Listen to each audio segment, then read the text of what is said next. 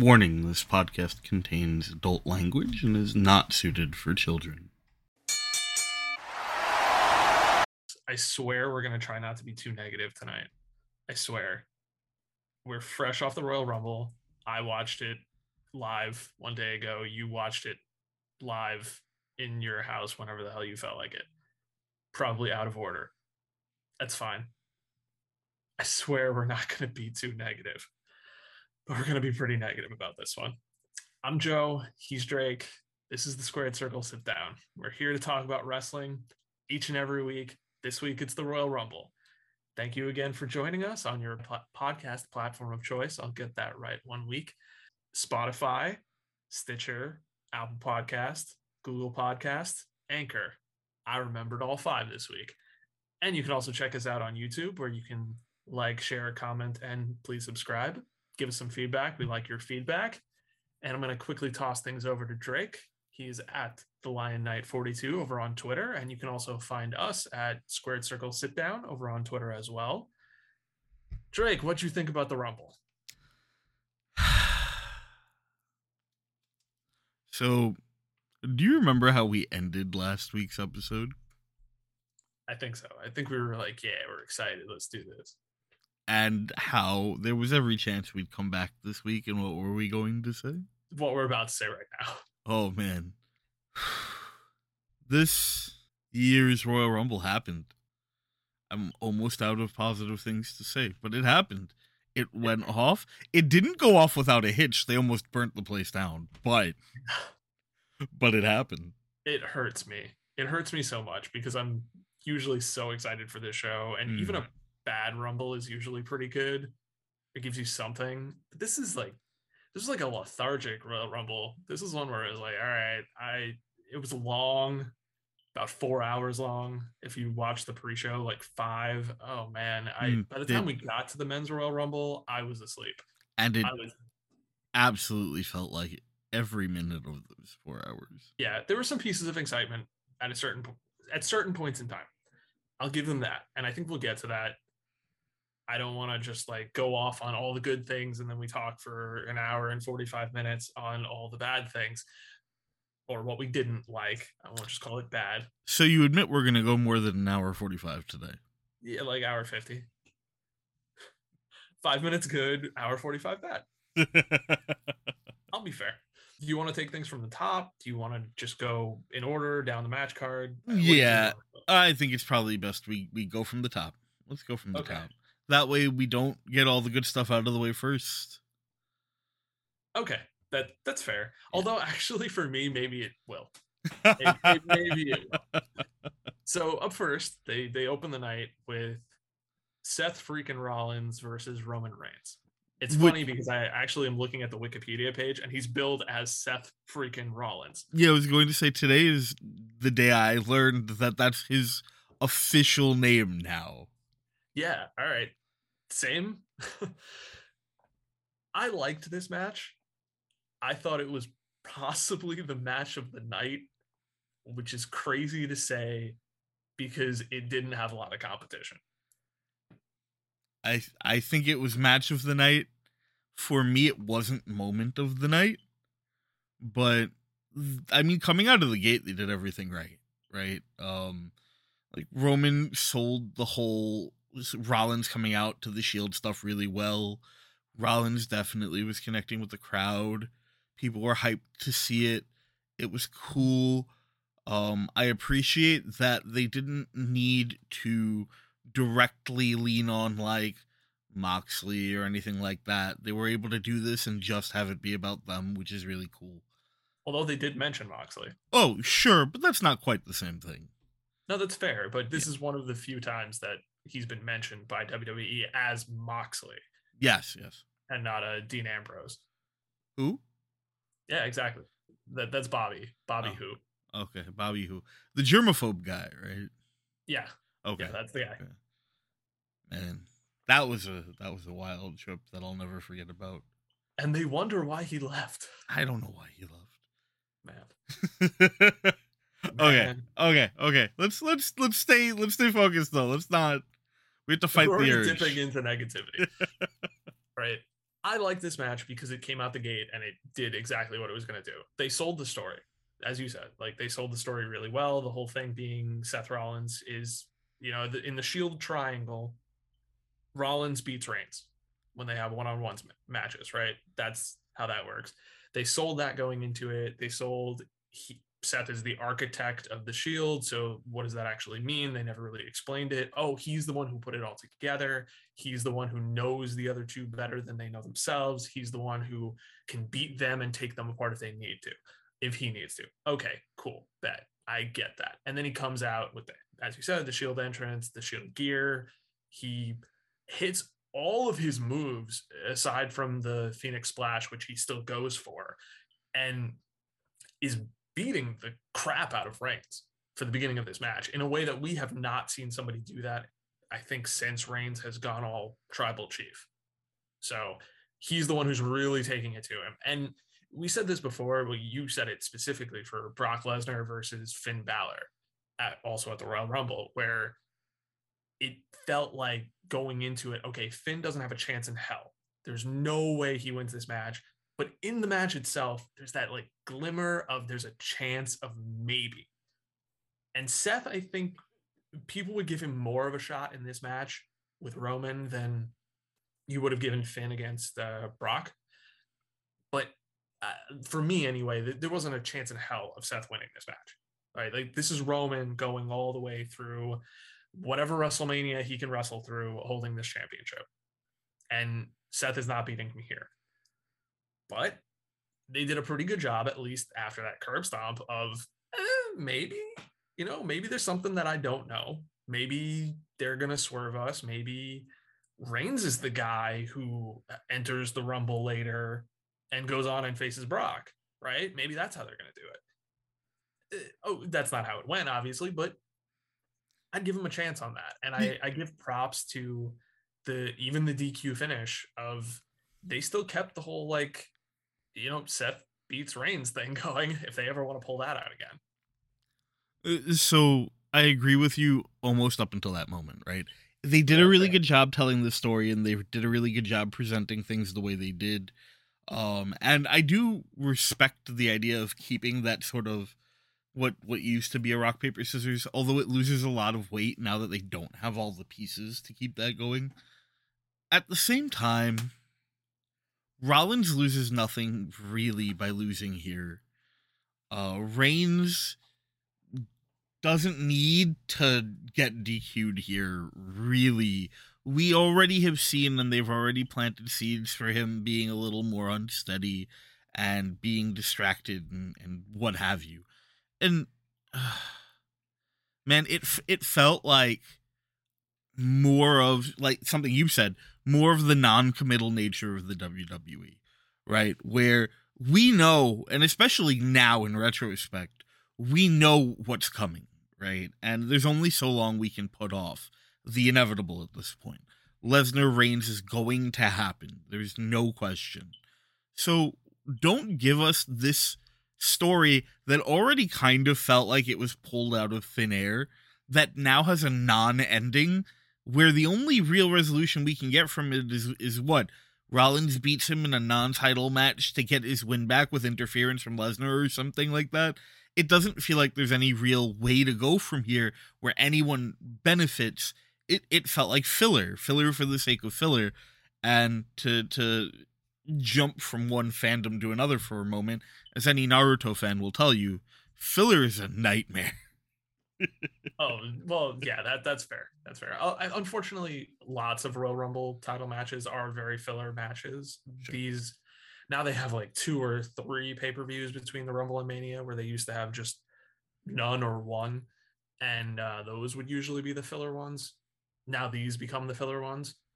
But personally, I'm cool with the DQ. I would have liked the DQ to come from the chair shots versus the guillotine choke being held for too long. I like the whole thing of Roman actually feels like he's so pissed off that he loses himself in this moment. And Seth is the guy that brought him there. Seth is the one guy who maybe can bring him to that point, because he just like messes with his head so much that he's like, oh, hey, you're the guy who broke up the shield. You're the guy who chair shotted me in the back. If he had done that and Charles Robinson made kind of called an audible of like, I'm going to pull you off of him. And then he gets up, snaps at Charles Robinson, and it sees Seth maybe slowly stirring, crawling up, goes and gets the chair and is like, no, you did this to me. I'm doing this to you. Screw this. I don't care about winning this match right now. I'm putting you in the ground. If he had done something like that and that were the DQ rather than the DQ first, and then they earn the DQ after the finish, I think that would have been a little bit better. But I think this is one of those things that this isn't one of those shows that people are going to go back and watch very often. So I'm just going to look at it on paper and say, okay, whatever, they got the finish the way they needed to get the finish. I liked everything about the match up until the finish, much better than the finish. But at this point, like, again, it's the match of the night for the body of work. And, man, it's unfortunate that it is. Yeah. I think the other problem with it that I have is that it's the first match of the night. So it coming right before the Women's Rumble, you built the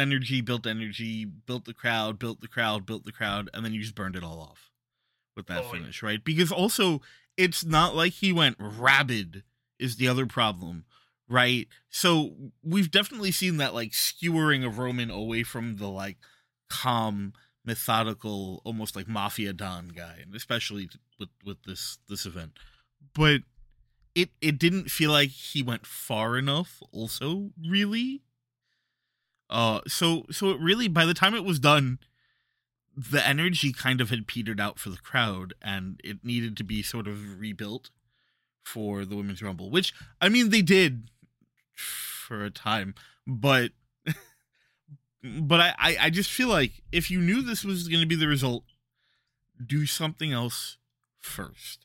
Do Becky and Doudrop first. I mean, if we're being honest, right, that match it's a throwaway match. I understand not wanting to put it on first, but at the same time, you then at least get the benefit of being like, well, cool, we know Becky's the women's champion. Who's going to maybe face her?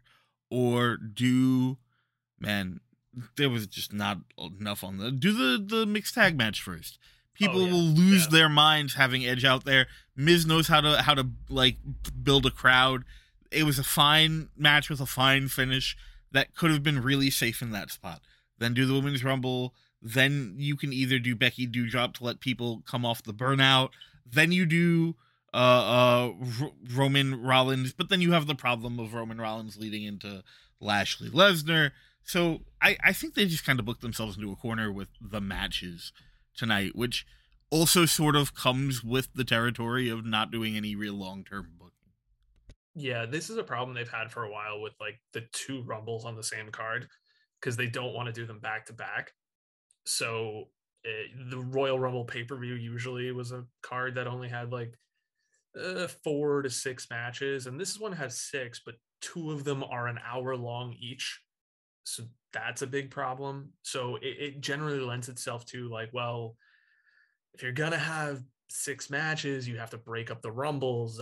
Personally, I think maybe you should start the night with a Rumble and end the night with a Rumble and just do everything else in the middle, and I think that works out best.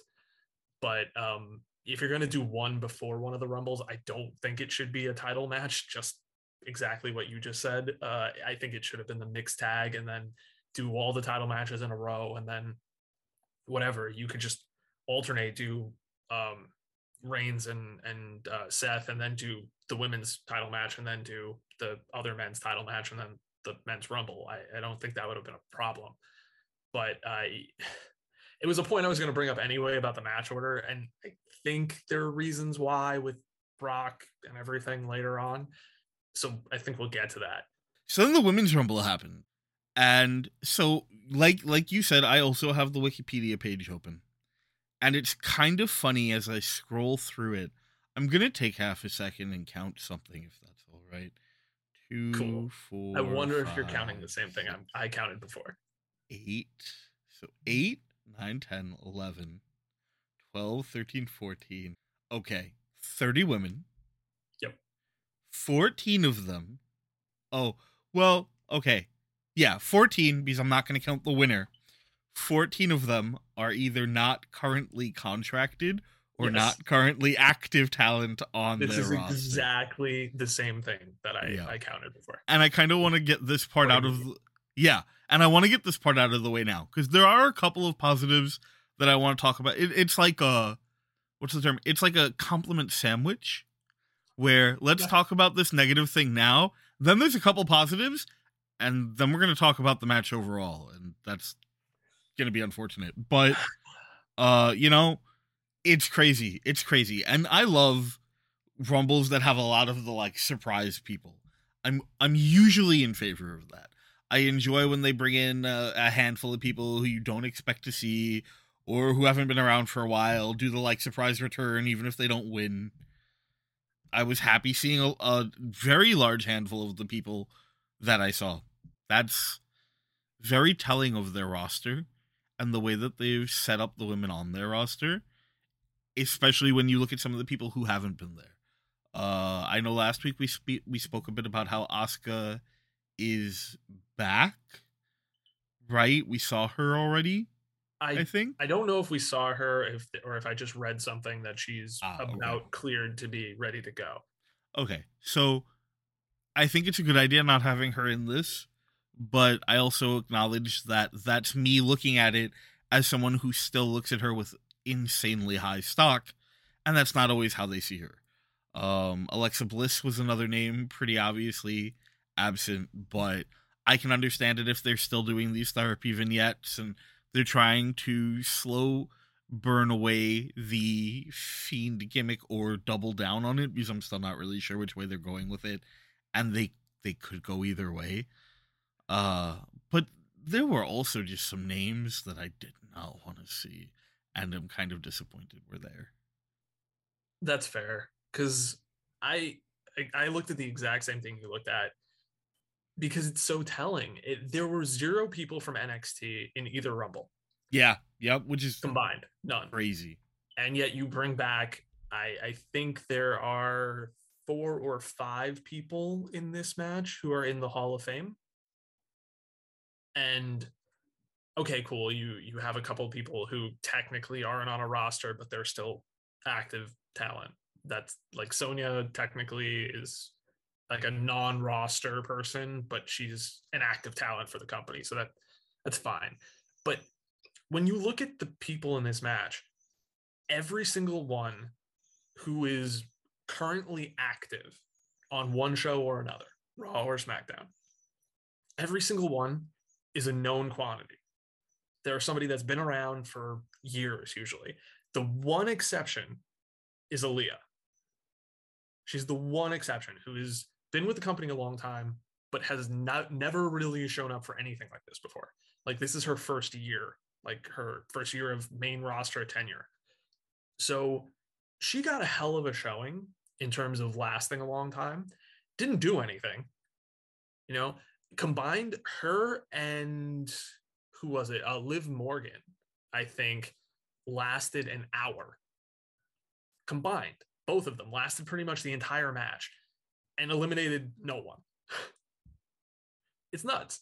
It's absolutely nuts. Like, you usually for matches like this have somebody who's like, I'm going to eliminate 5 to 10 people. And then a second person is going to eliminate 5 to 10 people. And then a third one's going to eliminate a handful. And that's where you get the bulk of your elimination. So you build people as these forces where when they get eliminated, it's a big deal. You had somebody out there really early, Sasha Banks, who doesn't make it out of the first like 10 people. Okay, maybe she's still hurt. Maybe she couldn't go that long. Okay, but still, like, nothing. So two things I want to bank off that with. The first one is, you know, it's funny that you mentioned it, because I was going to talk at one point about how it feels like their stock in Liv Morgan really is going up, because she was in there for 37 minutes, which is wild. That's great. Good for her. She was considered a favorite by a lot of people. But she got 0 eliminations. You couldn't have her eliminate anybody? That's crazy to me.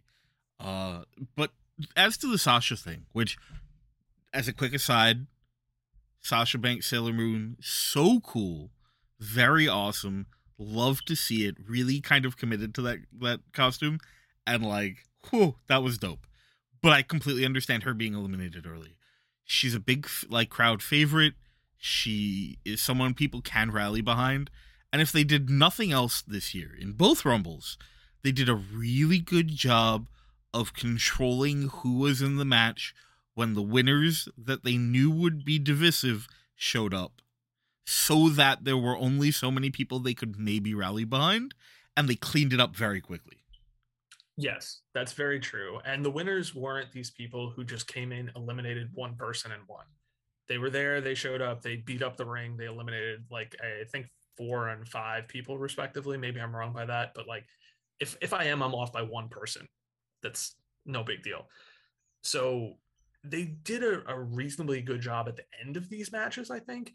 But the middle portion, if you want to divide it into the first 10, the middle 10, the last 10, the middle 10s for both of them felt so weak, because there's usually just in this one, it was Rhea Ripley and Charlotte Flair, and they both came in 16 and 17. The first portion was the whole Sonya Deville and Naomi feud. Okay, fine. I felt like that was too late and should have come in earlier. If you swapped them with Bianca Belair, who came in at number 8 and lasted almost an hour, and I think eliminated one person. So you swap them with say Sonya Deville comes in at number 8 and Bianca comes in at 12 or 13 or something. Okay, cool. Now you have somebody to get more excited about later into the match rather than earlier. And you could have had Sasha last another 5 minutes just to have something going on. Which kind of brings me to another issue I had with this Rumble, where... So this particular one had some really fun moments, and I want to talk about those in a minute. But before we do, I got to get this out of the way. There was nothing happening. You're so right, especially in the Sonya and Naomi thing, which... I have some stuff to say about too, but there was so little happening at any given time that it almost felt difficult to watch, because it was just not entertaining enough. And then you'd have those moments and those spots that were kind of fun or exciting, and then they'd end, and it would be right back to there's just nothing of merit going on in the ring. Yeah. Yeah, because I'm going to just really quickly, I'm going to run this down for a little bit. Sasha comes out at number 1. Awesome. Fan favorite. Realistically could be the first woman to go coast to coast and win the whole thing, right? Bet. Number 2, Melina. Surprise return. Awesome. Very excited about her. Yeah. Awesome. Looks like she's going to cry because she's back and finally gets to have this. And then she's out on her ass in 30 seconds. Yep. Okay. Number 3, Tamina. Nobody cares. Number 4, Kelly Kelly. Yay, she's back. Nobody cares. Wait. Okay, hold on. Now I'm offended. 2 things. The Tamina slander? Well, there are 2 things. 1, a lot of people cared because she single-handedly makes this match make no sense so many times. Oh, my God. 2, yeah, we're going to get to that. And 2, no, not yay, Kelly Kelly's back. What a fucking waste. If I was a woman in this Royal Rumble, I'm offended that one of these slots went to Kelly Kelly. You have NXT women's talent who are waiting for an opportunity. You have NXT UK talent who are waiting for an opportunity. You have people on your main rosters, and you give a spot to this woman who has never once had a half-decent match in her life? No, fuck that. No, yay, Kelly Kelly. Get the fuck out of here. Hold on to that, because we'll get back to it really soon. Don't worry. All right. Number 5, Aaliyah. Okay. Here's somebody where it's all right, I understand. You're trying to build her. You gave her that roll-up win over Natty, so now she has a record book win. Okay, cool. You're doing something with her. She's not going to win. You get her in early. She gets experience. Cool. Number 6, Liv. The first person that you can really take seriously after number 1 is number 6. Okay. 7, Queen Zelina. Not going to win, whatever. Number 8, Bianca. Okay, cool. But by this point, you're already losing Sasha. So, all right, fine. You're down to two people in the ring to really care about, Liv Morgan and Bianca Belair. 9, Dana Brooke. Okay, whatever. 10, Michelle McCool.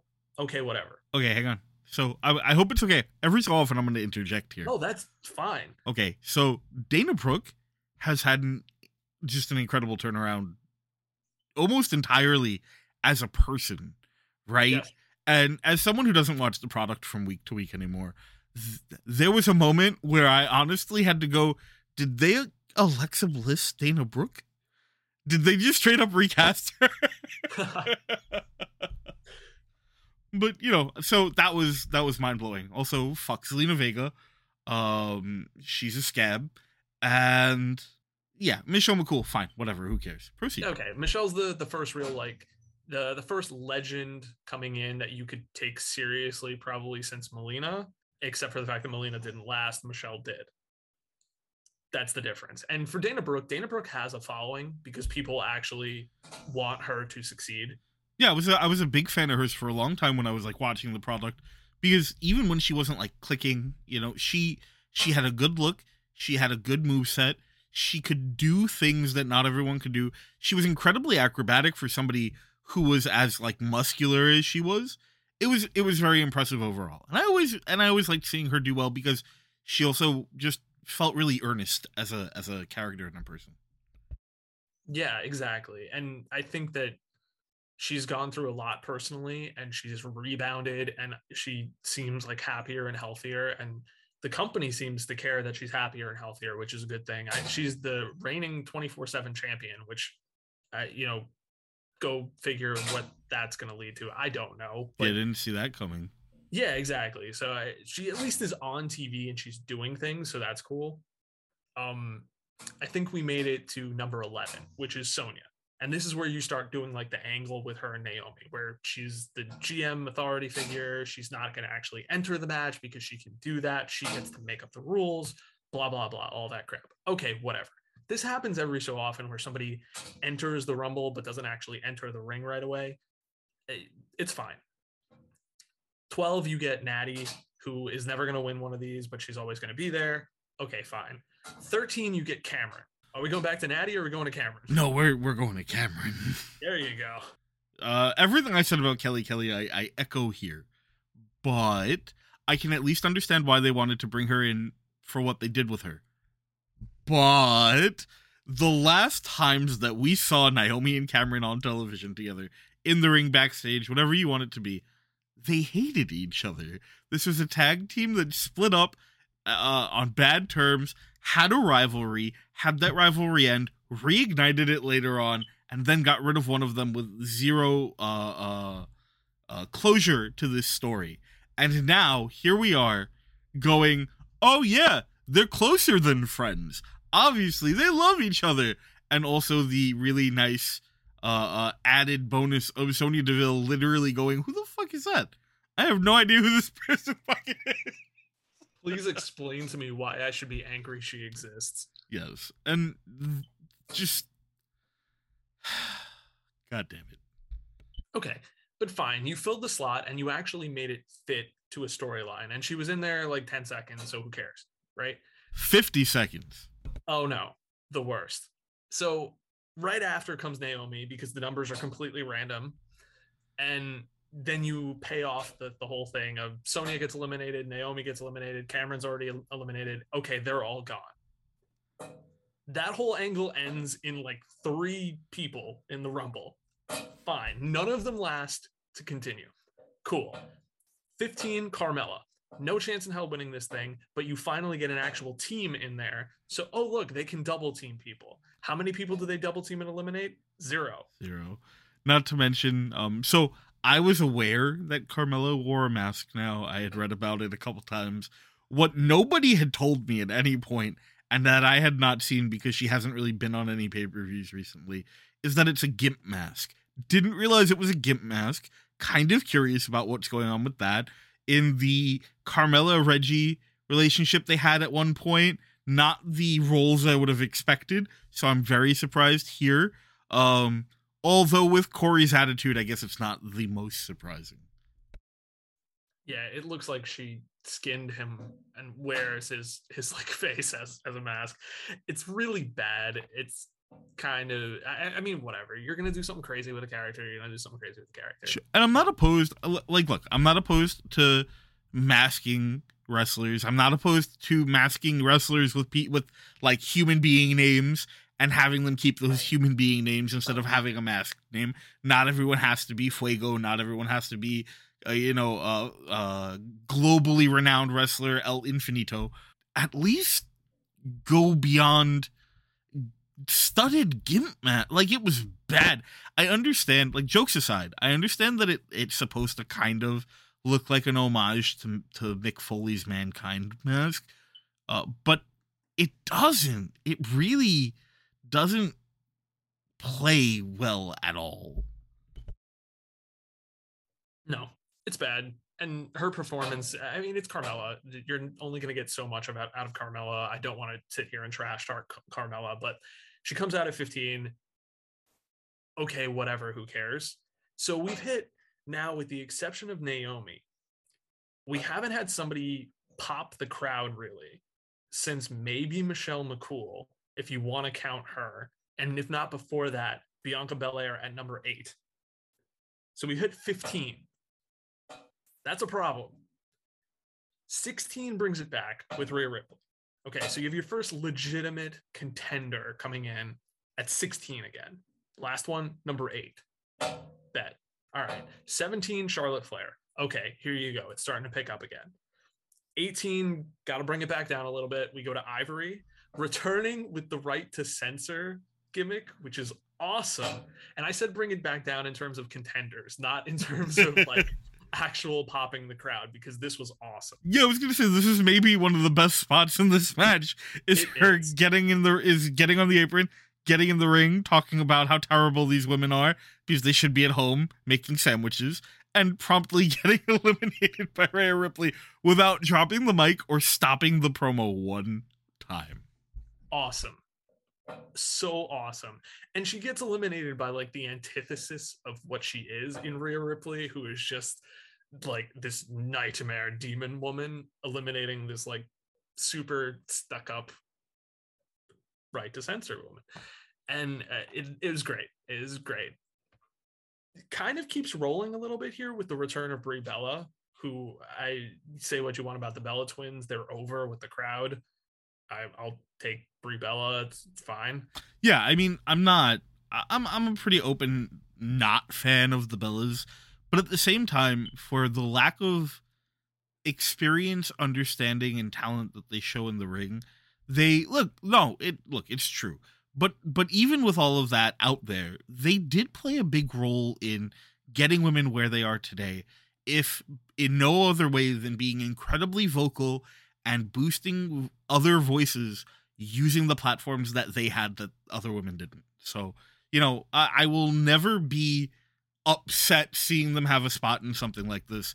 They deserve it. They've earned it. Yes, completely definitely. Separated from any talent or understanding of the business. Of all the people to make a return in the Royal Rumble match, these two, I would give a spot every single year, because they can do the exact same thing every single year over and over again, and it will work. Yeah. And it's fine. And neither of them have to win.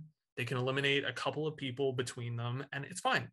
That's totally fine. It serves a purpose. Number 20 is a big deal. Oh, man, yeah. Because we get Mickie James. And it's actually kind of funny when you think about it. So we didn't talk about this at the beginning, but Mickie is not the only person currently active in another company that has weekly shows that's in this Rumble. Melina is part of NWA, and she was number 2, which I think is really cool. Now, granted, this is probably not going anywhere. I don't think we're going to see a big Forbidden Door thing like we kind of sort of did with AEW, but it's still cool to see, if for no other reason than, you know, they had slots they had to fill and saw an opportunity for good PR. The other thing I'll say is I was really curious coming into this whether she would use the terrible WWE Mickie James theme or Hardcore Country, and I was very appreciative of the choice they made. Yes, and they acknowledged it on commentary, which was good. And she had the belt. yes, they acknowledged the championship. They put it on her like nameplate, lower third of Impact Women's Champion. That's an awesome moment. It's a huge moment. This is something that we got kind of back in the 90s with like some crossovers with Japan and Mexico and stuff, where you'd have somebody coming in and they would acknowledge, hey, they're from another country. They're from another company. They're not going to stick around here, but like, hey, they could win the Royal Rumble.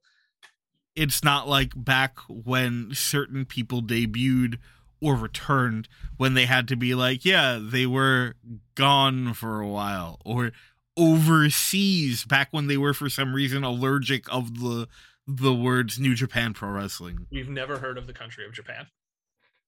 Never heard of it. We'll induct Inoki into the Hall of Fame, but we will not tell you that he's from Japan. No, good. He's from a place across the sea. He seems pretty Asian. Where's Asia? We don't know. And then after Mickie James, we have another one that I was actually pretty excited for. His number 21 was Alicia Fox. Alicia Fox. Yes. Man, with the way that she exited the company and the way that she kind of walked away from the business after she did, it was really unfortunate. I'm a pretty big fan of hers. One of the most beautiful Northern Light suplex bridges in the business. And she, for all the talk about her, when she was able to perform, she was usually a very good hand. And I don't mean that in a bad way. She was really good at helping other people get over. She was great at the comedic spots. She was a great crazy pants. It worked. And it was awesome seeing her again. And she looked like she was doing well, which is nice. Yeah, all of that is great. You usually in the 20s have a couple of cooldown spots. And I don't want to necessarily just say Alicia Fox is a cooldown spot, but you usually have 3 or 4, maybe fewer, entrances where you know they're not going to win. They don't really pop the crowd that big. They don't contribute a ton to the match, but you need fodder for people who are going to come out late, like the really big guns, to come in and just start chucking people. I don't think Major Guns was in this match. Haha. But we do have some Major Guns coming. Not yet, though, because next was Nikki Bella. So, no, actually, I skipped. Wrong Nikki. Nikki A.S.H. was almost a superhero, except she's a supervillain. You mean almost a supervillain, yeah. Yes, S.V. I don't know. But this was also the day that I learned Nikki Ash has become a supervillain. Yes. And in the course of 1, 2, 3, 4, in the course of 5 people who would come out next. That's how long it took me to go from, well, this is stupid. They didn't even change her like look or her name or anything, to being completely sold on it. Yeah, I love it. I love it because she's been doing the thing where she's like, no, I'm the hero. I'm doing it right. And sometimes heroes have to do things that people don't like. Wrestling has more than one royal family. Well, yeah. And so she's doing that. She's doing it really well. She turned on Rhea Ripley after the team split up because Nikki was like, okay, don't worry, we're just gonna go get our tag team championships back. And Rhea's like, yeah, but like I could just go become number one contender again. Like I was doing fine before you, I'll do fine after you. And Nikki's like, no, I don't like that. And she's like, why are you booing me? I'm a superhero. Well, almost a superhero. And superheroes can do things like that because they have to do what's right. And I get to define what's right because I'm the superhero. So yeah, I think there's a lot of room for her to work with that character, and that's pretty cool. But she really does need a new outfit. It's so bad. Oh, eventually, I hope so. When she embraces it and goes full villain, that's when I hope she like completely redefines the look again. Or it has to at least start like degrading, right? She needs to start having like parts of the suit get dirty or like torn and ripped, as we see her just... Yeah, as we see her just sort of start going insane again, which will always be her, like, best place to be. She's so good at that. Yep. Number 23, Summer Rae. Repeat so much of what you said earlier. And the internet rejoiced. Oh man. They did. Okay. Look, there's been a big push for her to be back though. Really? Yeah, there was not so much this year, but in the last few years, there has been a small but very vocal contingent on like Twitter that have been clamoring for Summer Rae to come back. With that said, wash, rinse, and repeat the other stuff that I've said. Exactly. Number 24, you complete the Bellas with Nikki. Okay, this is when Bellas start ganging up on people. They get a couple of eliminations. All right, fine. That's their role. Then number 25 is why we're going to get a couple of extra COVID results next week. Yay. Sarah Logan, she gets to show up for 5 seconds, I think headbutt somebody, and then gets eliminated. Okay. We also had her make Liv cry. Yeah, because you get the, oh, look, it's 2/3 of the Riot Squad. We're not going to call them the Riot Squad right now because that would allude to somebody else who's in a different company who maybe we extended the invite to, but she's definitely not here. I think you're fooling yourself if you think they extended the invite. They're not. They may not pay attention to where people actually are now. Okay, fair enough. So we get to 26. And this is where I think the rest of the match is actually pretty great. Great might be an overstatement, but definitely good. And 26 is the return of Lita. And I said last week where 26 is the highest number that has never produced a winner. And Lita had been feuding with Charlotte. So there's always the chance of you getting Lita versus Charlotte. And if you're going to do a throwback person to win the Rumble, Lita's not a bad choice. I think you could advocate for her or Trish maybe as being like the top picks of like, oh yeah, you know, cement it. One of these two, they didn't have a chance to do it back in the day. Give it to them now. Okay. Yeah, absolutely. She comes out. She looks good in the ring. I'm going to strictly talk about in the ring. She's in shape otherwise. Like, nothing against Lita. But she looks good. That's just such a weird distinction. I'm sorry. That's a really weird distinction. You've seen enough guys, I'll specify guys, return over the years, especially in the Rumble for a surprise. And it's like, ooh, man, they do not look like they're in shape. They do not look like they can go. They do not look like they're taking care of themselves. Oh, man, please check on them. Lita, none of those things apply. Yeah, that's very true. Yeah. So she looked good in the ring. Like, she looks like she can still go. She looks maybe like a half step behind some of the people that are currently active. But of course, she's not having regular wrestling matches. So fine. No worries. She's out there. She's the one who eliminates Mickie James, which, fine. I think that's okay because you don't want to put heat on someone currently. Although, why not just have a heel do it? I don't know if this is a callback to her retirement match where she lost to Mickie, but like that's so up in the air. I don't know. I mean, it's fine. I don't think there was any reason to have anyone specifically eliminate her because she's, you know, we know she's not here for more than a night. We know we're not going anywhere with it. I don't think anyone who was in the match at that point really gets anything out of eliminating her. So, like, whatever. I think it's fine for it to just exist as a spot where it's like, okay, this is safe.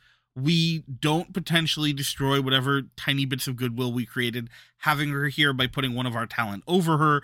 It's, you know, this Hall of Famer who is renowned as one of the best women of all time. And, you know, fine. Who was actually like a peer of Mickie James at one point. So, yeah, that's a pretty good point. 27, we get Mighty Molly Holly. And this is where I go from Jesus Christ, they're still doing Nikki Ash to, yeah. It's great. Absolutely great.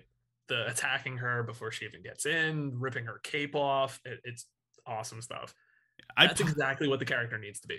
Yeah, I popped a little bit for her coming out too, which made it perfect. I'm like, oh shit, it's Mighty Molly. That's really funny. I haven't seen this in forever. This is great. And then she just gets completely blindsided. Yeah, Nikki Ash is like, I'll show you hardcore country.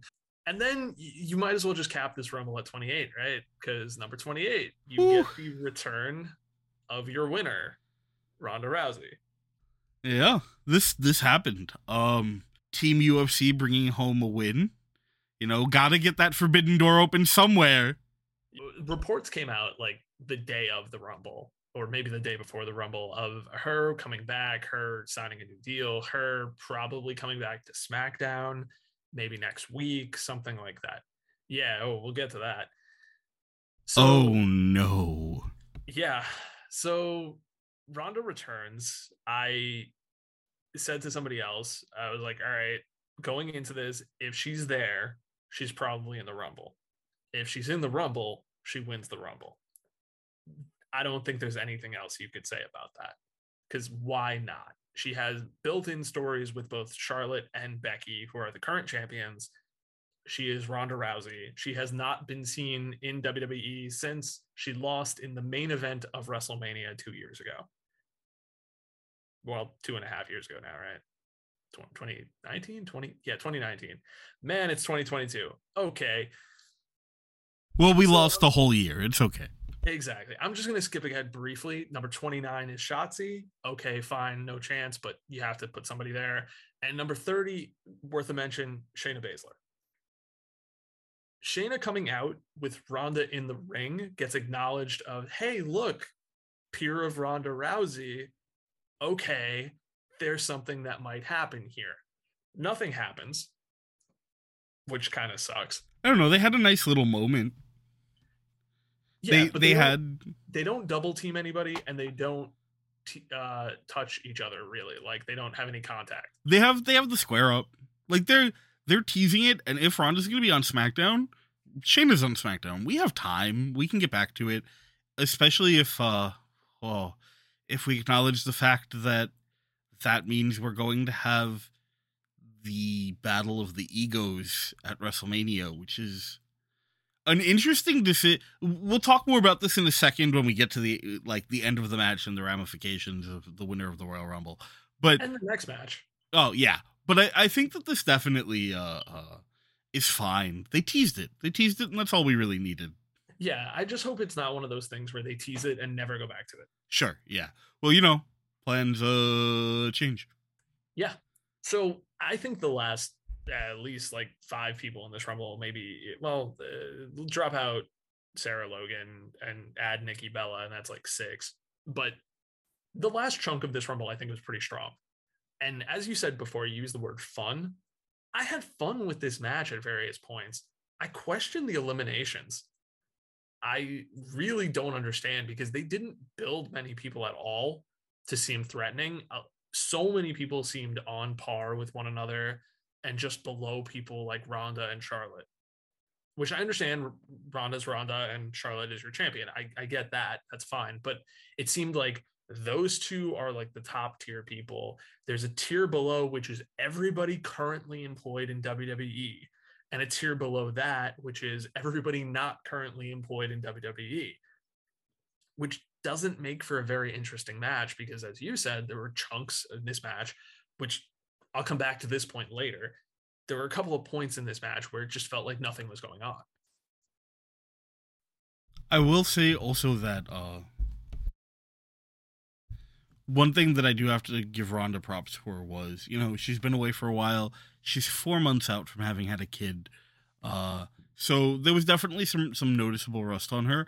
But for someone coming 4 months off of having a kid and not being in the ring for 2.5 years, she did pretty good for herself. And I think, well, we definitely have to wait to see her first match to see where that lands. I'm excited for it. I enjoyed Ronda Rousey.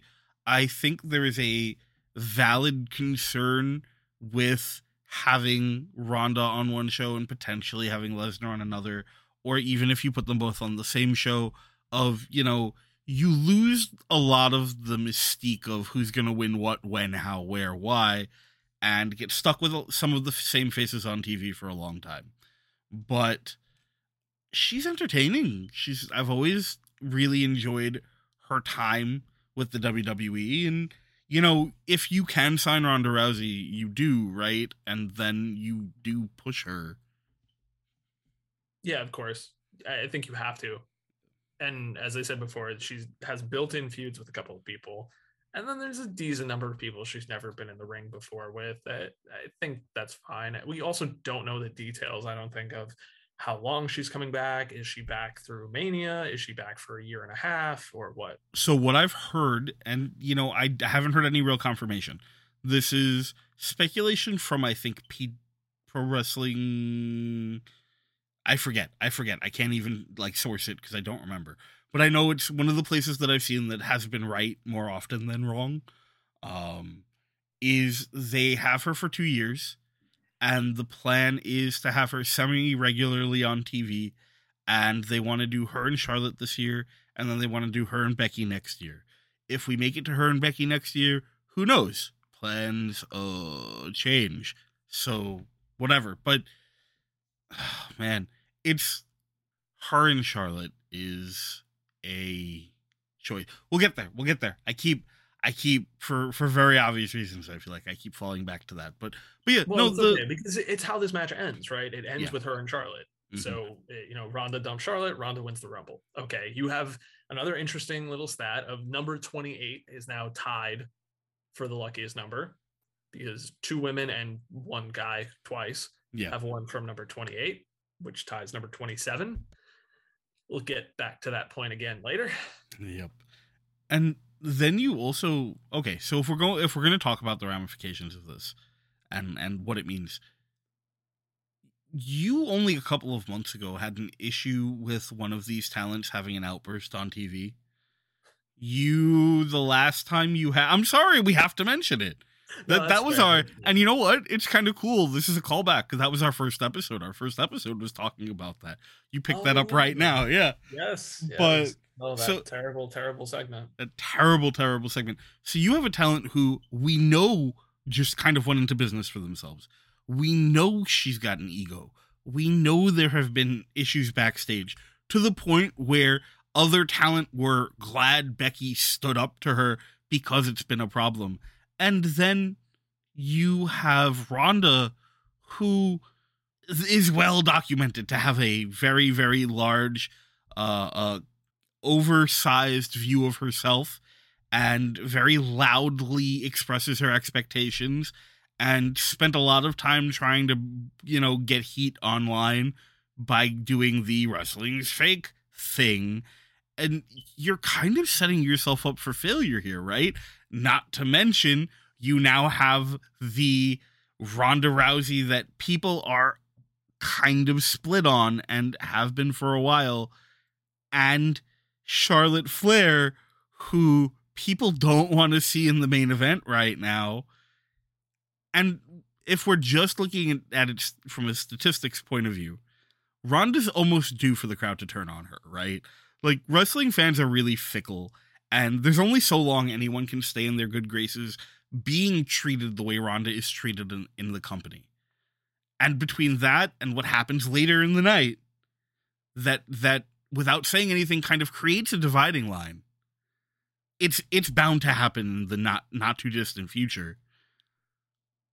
I don't know how this goes in a good way. You're saying like they haven't turned on her already. I think there's a decent number of people the second she shows up are like, ugh, I don't want Ronda Rousey in my wrestling.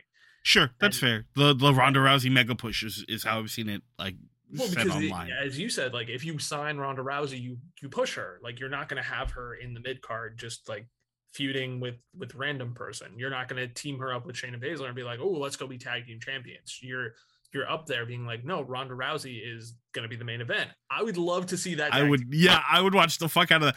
That would get, if they could consistently be like, all right, Ronda Rousey, Shayna Baszler, tag team champions, they're going to be on TV every week. I'm watching that show. Yeah. I mean, hell, just give them a title defense at every pay-per-view. Yeah. Amazing. Yeah. Let's go. I'm so down for that. And the rest of the division is just like clamoring for who can I partner with to find somebody to beat them. And it's a great story to tell. But I think that'd be great. We're not fantasy booking here. Exactly. That's not happening. That's the thing. So like, yeah, I think there are people who are totally have turned on her already. I think that's still the minority, but I think that will become the majority very quickly because it's going to turn into, all right, it's Ronda. Ronda beats everybody. LOL. Ronda wins. And also the match everybody wants isn't Ronda versus Charlotte. It's Ronda versus Becky. And if you're telling them, yeah, you'll get that match in a year, maybe. Why? We waited 2.5 years for her to come back. We had to wait a year for Becky to come back. And I understand, like, you have a child, of course, like, that's your life, your prerogative. Congratulations. Do what you want to do in life. Certainly they've earned enough money to do so.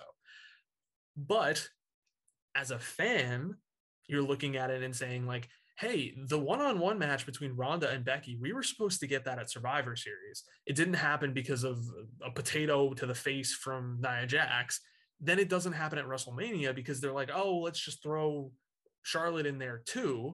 And so now it's 2.5 years later and you're saying, oh, wait, one more to maybe get that one-on-one match. So that instead we can give you a match with somebody that you've been very vocal about not wanting to see continued to push in the main event all the time, and that we know has been causing problems. Exactly. And it's crazy to think about, where it's like, take the three of them, where you have Ronda, Becky, and Charlotte, and the one who is least egomaniacal of the three is the one whose gimmick right now is about her being kind of an egomaniac, and that's Becky. And the other two are problematic for their own reasons.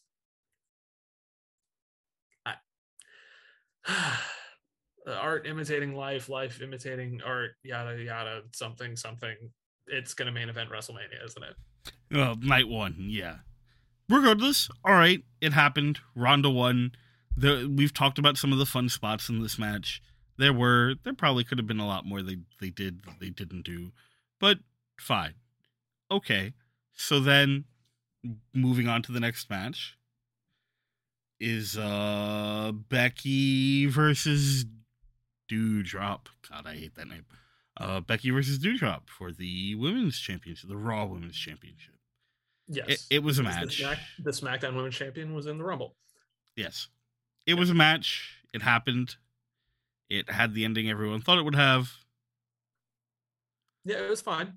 It's a fine match. They both worked really hard. They got 13-ish minutes, something on like the that. On the dot, 13 minutes. Okay, yeah. Awesome. Yeah, all the non-Rumble matches had comparable amounts of time. Second longest match of the non-Rumble match of the night. Okay. Yeah, none of them went particularly short, and none of them went particularly long, which is exactly what you expect to have on a card like this. Yeah. It's a fine match. They're both great in the ring. They're two of the best in the ring in the company. Becky whips out some offense that you wouldn't normally see from her because she has to, because her opponent is just ragdolling her at times. She whips out a molly-go-round of all things, which is pretty awesome, and wins with an avalanche manhandle slam. Right, yes, that's what they're calling it. Yep. Yeah. I had to think about that for a second and remember it. Okay, she slays the monster that she couldn't just beat, even though she's the one who got the match. It's weird. Well, fine. So it was Doudrop, Liv Morgan, and Bianca Belair, right? Yes. And we know that she's doing kind of the heel ducking Bianca thing, right? Yeah, and then also kind of Liv. Right. Well, with Liv, yes, she's ducking her, but she's doing it under the guise of being like, yeah, I'm done with you. Well, I don't want to deal with you again, right? So it became one of these two or, that one. So I guess we'll take the other one. Yeah. Yeah. Into the unknown. But she wins. Fine. This was, as we said before, about like the filler Rumble title match. This was a filler Rumble title match. Even if you put this match on before the Women's Rumble, I don't think it changes anything. I think everybody still looks at it as a foregone conclusion that Becky wins.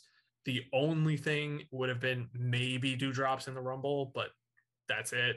Okay, whatever. You know what, though? I wouldn't fault anyone for saying that they burned the house down.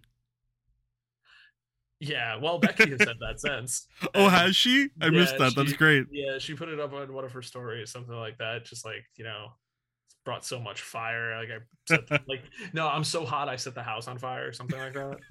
That was insane. For those not in the know, they set the WrestleMania sign on fire and couldn't put it out for quite a while and had to evacuate an entire section of seating during that match, because it was just on fire, which is also why they didn't show it at all later in the night when we did the pointing at the WrestleMania sign, and we didn't end the night with like Brock pointing at the WrestleMania sign with it in the background, which I'm sure we'll get plenty of in the months to come. but because it had been burned. Well, we got it from Rhonda. I forgot to mention that Rhonda did her hilarious, very sideways point where she can't just point directly at it. She has to turn her entire body so you see her profile while she points. Well, because she wants to make sure it gets a good picture. Obviously, duh. Haven't you ever worked TV, Joe? I'm gonna go cry in a corner now. Okay. If it doesn't need to be said, Ronda Rousey is way more of a professional than I am. Slightly more experienced, that one. Slightly more experienced still so makes stiff. It so stiff. So yeah. Stiff. All right, so we got match 4, which is Bobby Lashley versus Brock Lesnar. Yeah. Okay. I like this match too. So real quick, I'm just going to throw this out there. When I go online, and I go on like Reddit or Twitter or Facebook or any of these places where people talk about wrestling, the amount of negativity around this match, I both completely understand it and it blows my mind. So I understand it because imagine if you are a weekly watcher of this programming and are committed and invested in these characters and these storylines, right? Here we are with the precursor, clearly, to Roman Lesnar 8000. This story that we're doing again, that we've been doing off and on for the last 5 years now, that is just not what anyone wants. It's so frustrating because no matter what, we keep ending up back here at Lesnar Reigns, and it's not just them now. It's starting to infect other stories and other people's careers. And so from that perspective, I totally get it. I found out recently that Lesnar was the favorite in Vegas for like a week now, and that a lot of people expected this to happen. Me, as a guy who doesn't watch the programming and kind of pretends they don't exist, except it, like when I do weekly clips and whatever, was thrilled with how this went from beginning to end. I love that I learned something new, that Bobby Lashley doesn't know how to take a German suplex, which is really fucking weird. But this man, so it came out looking better for it, in my opinion, because anytime that like a suplex comes out looking kind of grungy, I feel like it looks way better than when they take the full back bump. But either because he doesn't know how, or maybe he's worried he's too wide and he'll like elbow Lesnar in the face. And we all remember what happened the last time somebody hit Lesnar for real. But he keeps like throwing himself onto his shoulder instead of taking it on the back. And it keeps happening. The first time, all right, maybe he wasn't ready. And then again, and then again. And Lesnar, when Lesnar does the three suplexes, he German suplexes him, and Lashley does it again. So he lands on his shoulder, but Lesnar's still holding on. So now Lashley is at this weird, like, breakdancing angle, and Lesnar has to break his grip to get back around him to then grab him again to go for the second one. And it's fantastic. But with that to the side, this match was kind of what we talked about wanting to see last week. It was very entertaining. I'm so glad that the title's back on Lashley and that he can come out and be like, I did it. I beat Brock Lesnar. I told you he was ducking me. He was ducking me. We beat his ass. We can do it. The only thing I am disappointed about is we got almost no ringside action from Paul Heyman and MVP. That is like money to be made, and it's so unfortunate that there was not one time where they got in each other's faces, one time where they got loud. But halfway through the match, the ref gets knocked out. Well, near the end, actually, ref gets knocked out, and I go to my partner, I go, why isn't Paul Heyman like shaking him or kicking at him or trying to wake him up? Brock has the pin. This is literally his job, and he's done it 1,000 times before. Well, yeah, so I agree with pretty much everything. I'm not on the side of, oh, screw this. I know where we end up. I know we're getting back to Brock and Roman. I know all that, but this is the best Roman's ever been. Roman's the clear heel now. Brock is the actual babyface now, which is strange. This is so much about Paul Heyman versus the two guys. And that's why I like it, because he's such a central piece of this story. And as you just said, like the Lashley champion again, the match between them was the solid, hard hitting, both of them throwing each other around, hitting each other really hard, power moves, all of that stuff. You know, no selling things, popping back up from suplexes and spears and all that. That's what you want from these two. What I've wanted and they've mostly given me for over a year now, is make Bobby Lashley this monster, because he's on that level. He can do this. You have a guy that you can book almost like you book Brock Lesnar, but you just don't. And now they finally kind of are. And yeah, I agree also with the MVP stuff. MVP did nothing in this match. Absolutely nothing. And that was strange. I get the Heyman stuff. I get it. Like, Heyman rarely gets involved in Brock Lesnar matches besides, like, just, you know, being loud. Well, sure. But I'm not talking about, like, them getting involved in the match. I meant more with each other, right? Because you've got these two guys who... the person to do that, just goad him, right? Or do something where they get into that, you know, even just like Heyman doing the squawking that he does, and MVP being like, man, shut the fuck up. Exactly, something like that. I wanted more out of MVP. I wanted more out of both of them in this entire promo leading up to the match, where I wanted more of that. These are the representatives for these title fight wrestlers, athletes. Why aren't they out there selling this more? And maybe getting in each other's faces more, or something like that. We didn't get as much of that. Again, you know, the coming off of day one, you have less than a month to build this match. It's something that I think with more time, more investment, a longer feud, something like that would have been better, but that's besides the point now. I'm very glad Bobby Lashley's champion again. He definitely deserves it. I'm a little... concerned this is just going to be he's champion till Mania, and then they pass it off to the next person, but I don't know who that is yet. I hope not. Well, the problem that I have is, and I was going to bring this up in a minute, so Bobby's champion again, and I'm so happy. I love what he's become, and I love what they've leaned into with him. It's great. So the guy who I would really like to see him face just decided, I guess of his own accord, even though I didn't know that was something they could do, that he's a SmackDown guy again now. Big E. Oh, yeah, he got traded to SmackDown. Oh, is that what it was? Yes. For who? The New Day is back together. For who? I don't know. Pay that much attention. Bobby who? That's who. My God. So frustrating, because that's the match, right? And even if Bobby beats him, even if Big E... like, I have to assume at this point it's going to be the Khashoggi chamber.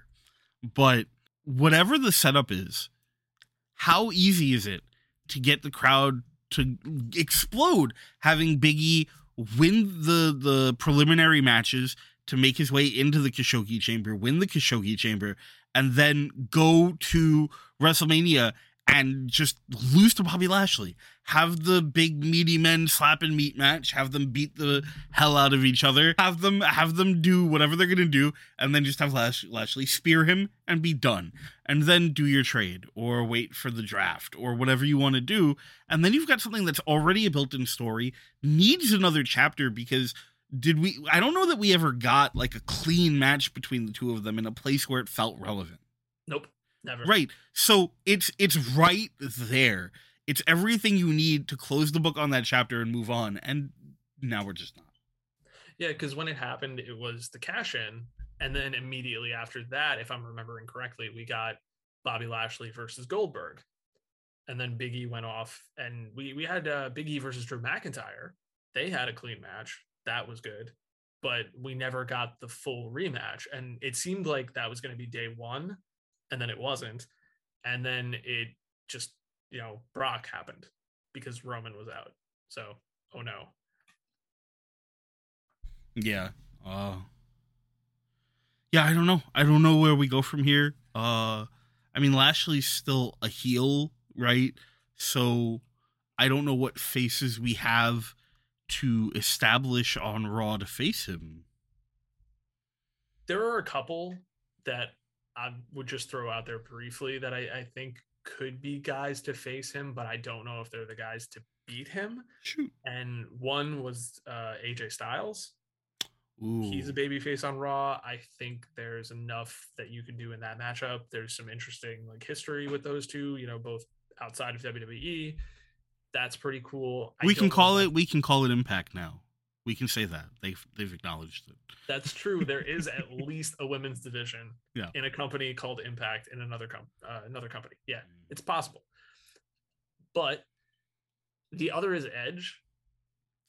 And I think that's a match that could happen, but I don't know if it will. And I mean, for both of them, I still throw out the thing of even if they face him, I don't know if they beat him. I don't think they beat him, but that's okay. I mean, you have the built-in like story for Edge and Lashley of the Hurt Lock, right? Yep, that's a really good one to tell. I'd watch that story. Spear.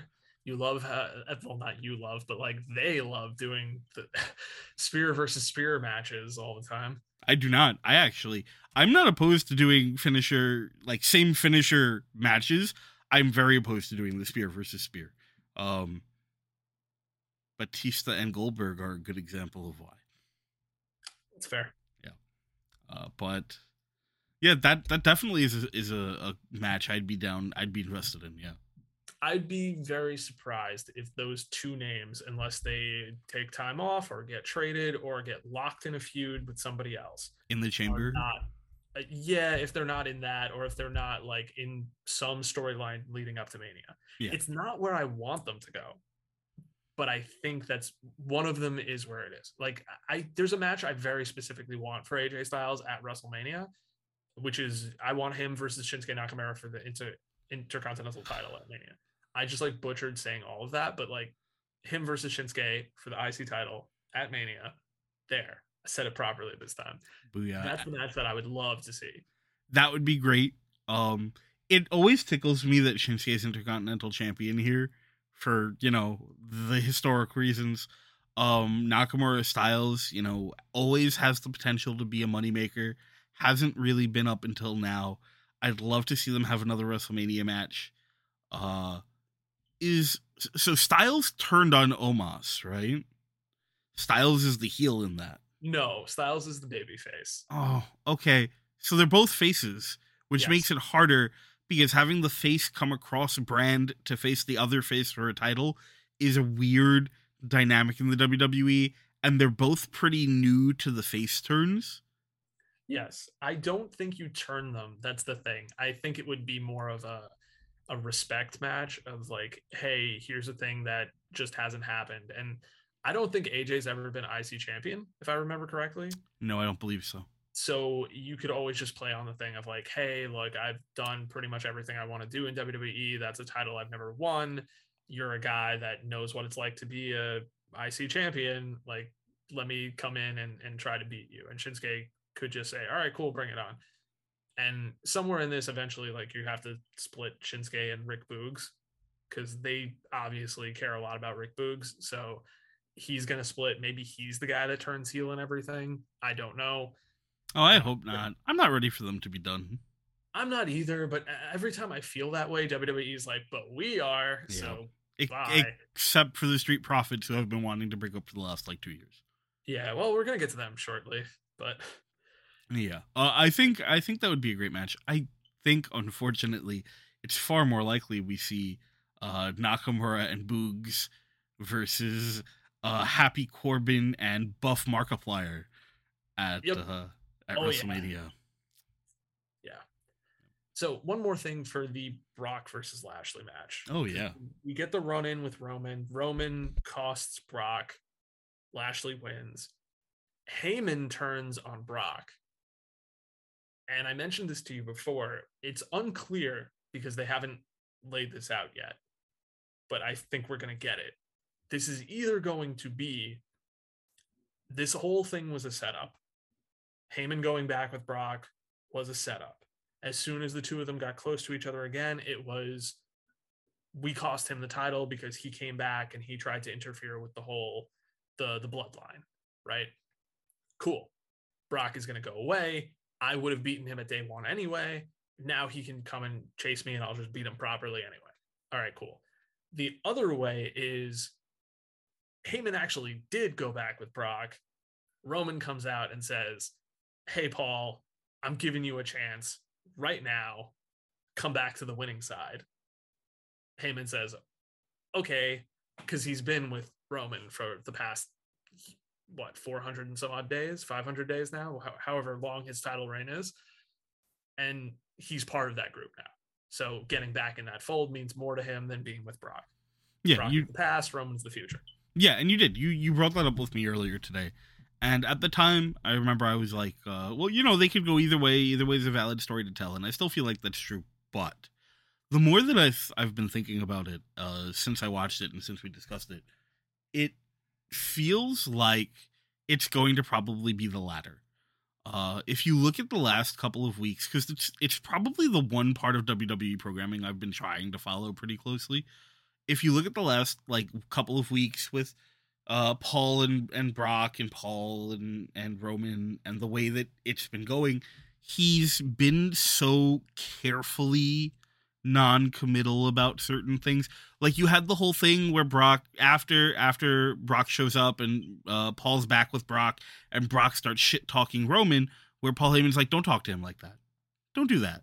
And if we're looking at Mastermind Paul Heyman and this whole thing was a setup, there's no reason for that.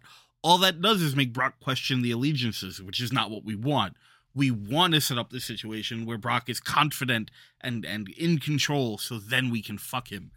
This doesn't feel like that, right? This feels like we know that the relationship with Brock and Paul is that they are, at least to a point, friendly, right? Paul is his advocate. Paul doesn't make his business decisions. Paul doesn't make his match decisions. Paul is here because they are close and he is able to discuss to the people what Brock is maybe not so great at saying. That's why I'm here. I'm here because I'm a better trumpet player than him. And because we're friends, I'm going to help him out. But with Roman, it's this incredibly different dynamic, which they've talked about before on air, where it's, with Brock Lesnar, I'm the advocate. Here, I'm counsel. He makes his decisions. I offer my advice. And whatever decision he makes, I will support. We're family.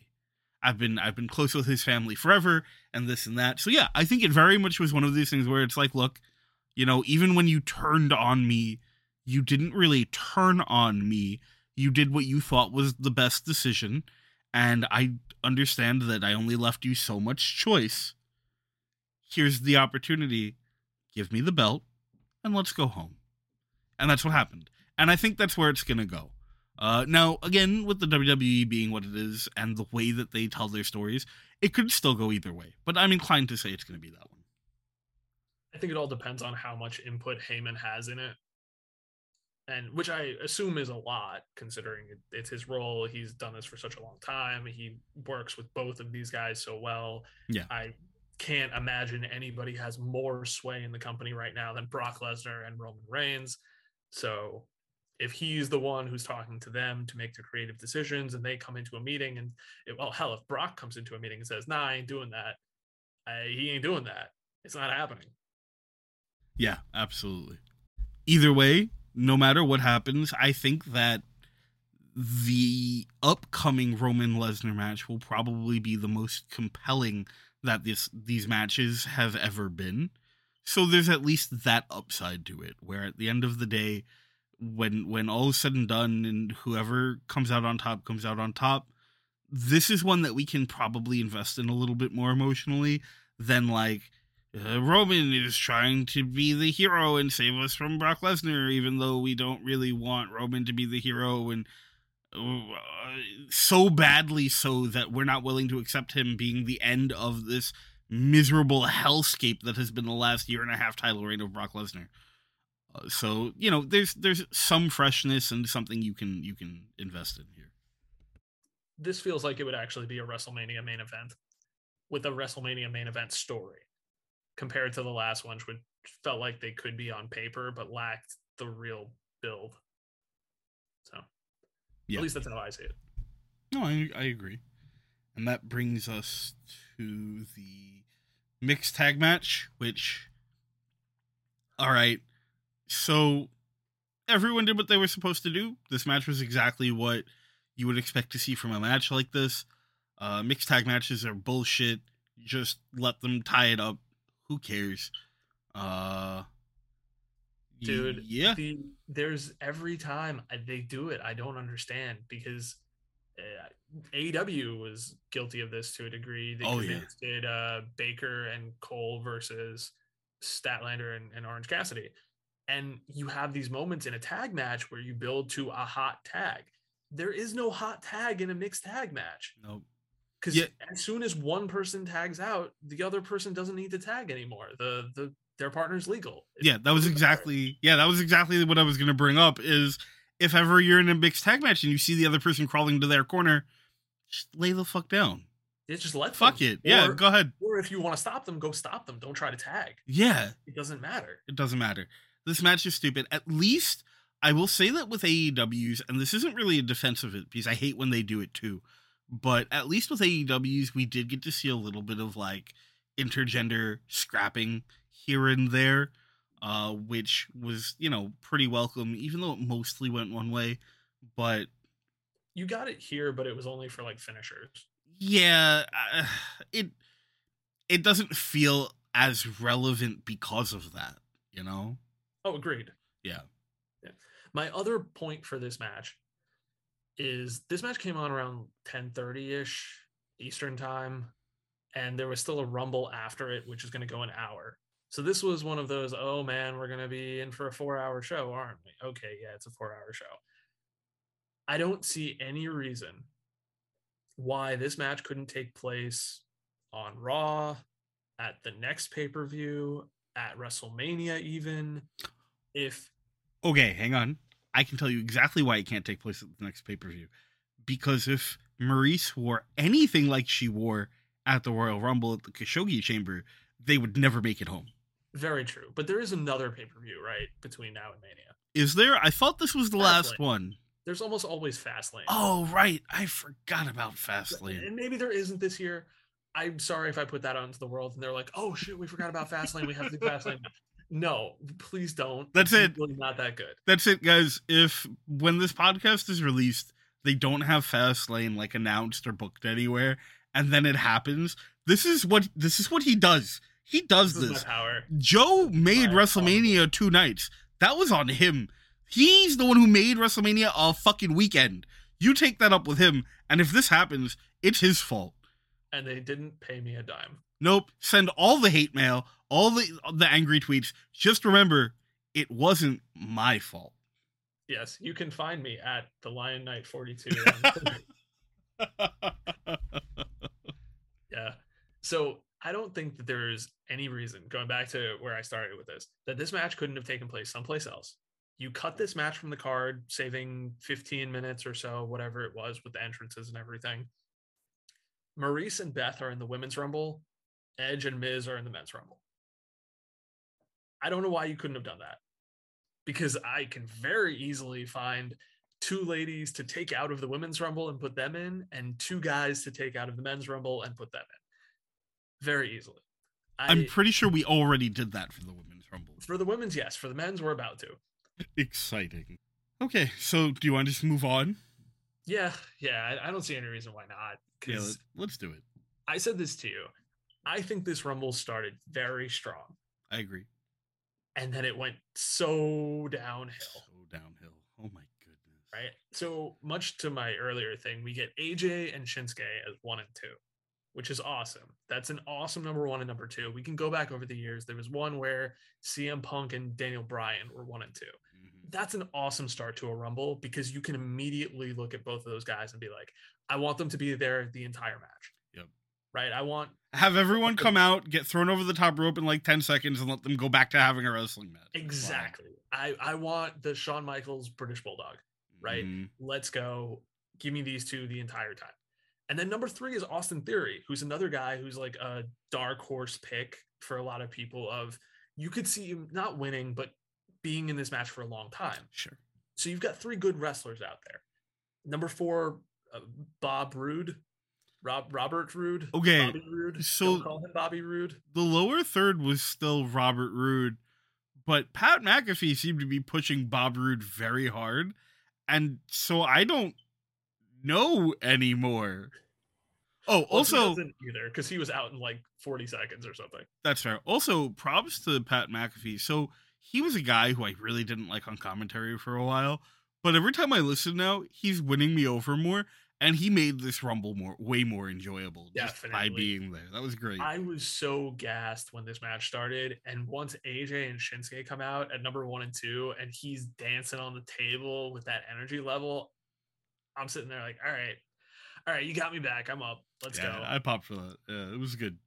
Yeah, and contrary to where we were with at this point in the Women's Rumble, I'm just going forward a little bit. Like number 5, Ridge Holland, who I don't think has like a massive fan base or anything, but you can see that they care about him. You know, he lasted a while. I think he helped eliminate almost. I think that's his one elimination, but like he was out there. He's a big dude. He's impressive looking. He's got a storyline going with Sheamus, all that stuff. Cool. So you've already got people to be invested in early. And that continues with number 6 is Montez Ford, who, man, I know you want to talk about the Street Profits. He's the breakout star waiting. Yeah, absolutely. Montez Ford has the potential for an incredible singles career ahead of him. And that's not taking anything away from Dawkins. They're a great team. They work really well together. But Montez Ford has all the pieces. And I need to see this man as a heel like yesterday. I don't know about being a heel, but... What? I'm not saying it couldn't happen, but with his moveset, he's going to pop the crowd every 3 seconds in a match. That's fair. He reminds me of, and I'm whiffing on his name right now from AEW, the guy who's the kid who's feuding with Team Taz. Dante Martin. Airwolf. He reminds me so much of Dante Martin, where the two of them just are so athletic and can do so many different things, but yet we're on a tag team. But Montez Ford has so much more charisma, which is a big deal. He's definitely dripping with it. Definitely. I agree. He is somebody that as soon as he breaks off from that team, he's going to be like a mid-card champion very soon after. I don't know what his ceiling is, but once he gets the following, yeah, it's there. He has the following for the Street Profits as a team right now, but once he gets it as a solo guy, awesome. Yeah. Number 8, Sami Zayn, which gets followed. You skipped Damian Priest. Oh, well, they did too. That's hurtful. I mean, you're right. But it is. And here's another thing that Damian Priest reminded me of this point. I always want to bring this point up. As somebody that doesn't follow the product that often anymore, what the hell happened to everybody's music? Oh, okay. So I got you on this. Because this was something else I was going to bring up that got made very apparent in the Men's Rumble. So the group that they were doing music with in the days when like Damian Priest was in NXT and the guys were coming up, they've cut ties with, like they do every, 7 or 8 years. And so, with new music staff coming in, everyone's theme has to change now. And unfortunately, holy fuck, generic video game entrances everywhere. I have no musical talent whatsoever. I cannot play any instruments. I know nothing. I am garbage when it comes to that. However... having watched professional wrestling since the year 2000, I have grown so accustomed to hearing these amazing entrance tracks, and they're not all winners. Some of them are duds. Some of them are bad. Some of them have been amazing, but some are so damn good. And you can tell because some are still sticking around. Like Drew McIntyre still has his theme from years ago, which is instantly recognizable. Rhea Ripley, instantly recognizable. Obviously, the older theme songs like Shinsuke Nakamura, AJ Styles, Well, they brought back Shinsuke's old theme. Yes, thankfully. That's all that he needed to do for a babyface turn. Okay, sure. Yeah, I was going to say, you say thankfully, But that song is a fucking banger. The Human Thing was awesome too. Yeah, but yes, like, for being a face, they need the crowd to be able to do the thing with him. Yeah, exactly. Yeah, but to make him a babyface, that's what they needed to do. Yes, but you know, you go back and you have like these theme songs, like, you know, that have been around for 20 years now, and they're not changing because it'd be stupid to change them. Some people, it feels like you can tell they don't have stock in them because they changed their theme song, and it's to this generic sounding, as you said, generic like background music from like a video game. Ricochet's is, I think, the worst offender I could hear. He had such an amazing theme, and like, it was bad enough when they took away all of the flair from his entrance with like the laser lights and stuff, but that theme was so good, and now if I closed my eyes and listened to it 100 times, I couldn't tell you it was Ricochet. Yeah, and it wasn't just this Rumble, it was the other one as well. But there's one song that I know from the current roster that I think has improved, and it's Bobby Lashley's. Oh, yeah. I think his current theme is amazing. I think it's awesome and perfectly representative of who he is. I would add Roman Reigns to that. I am actually huge fan of Roman's, like, not Shield anymore theme, the one he's using now. I think it's another one of those that perfectly encapsulates the character, who he is, who he wants to be, the way it starts, and then the way it drops. All of it is like perfect. That's fair. I like his as well. I don't like it as much as Bobby Lashley's, but I like his also. Yeah, so you're right. I'm the exact inverse with the two of them. I love Lashley's too, but like, Roman's for me is definitely above it. That's cool. But going through this, there were so many points in time where I feel like the crowd was like this too, where you could see them count down from 10, the buzzer hits, and if they don't recognize it, they all turn and look and just stay silent. Yep. And then the nameplate will come up and they'll be like, oh, it's Ricochet. Oh, okay, I know who that is. Mm. Yay. But man, what happened? Damian Priest is a perfect example of this, where his entrance happened and I for a second did not know who was coming out. Yeah. No, yeah, I had the exact same response. And it's funny because it also kind of highlights something that Tony Khan was talking about a couple months ago, where, you know, he goes out of his way to try and get the licenses to a lot of this music because he really is a big believer in, you need songs that will resonate with the crowd, that are representative of your talent, that people will be able to immediately connect to the talent that's coming. And it works for them too, because they're not about having this video library where you're going back and watching things. So it's almost a pay per appearance thing for them, where it's like, okay, pay for it for the live show. Who cares if we have to edit it out of something later, years down the line, because we don't own the rights to it anymore, whatever, it doesn't matter.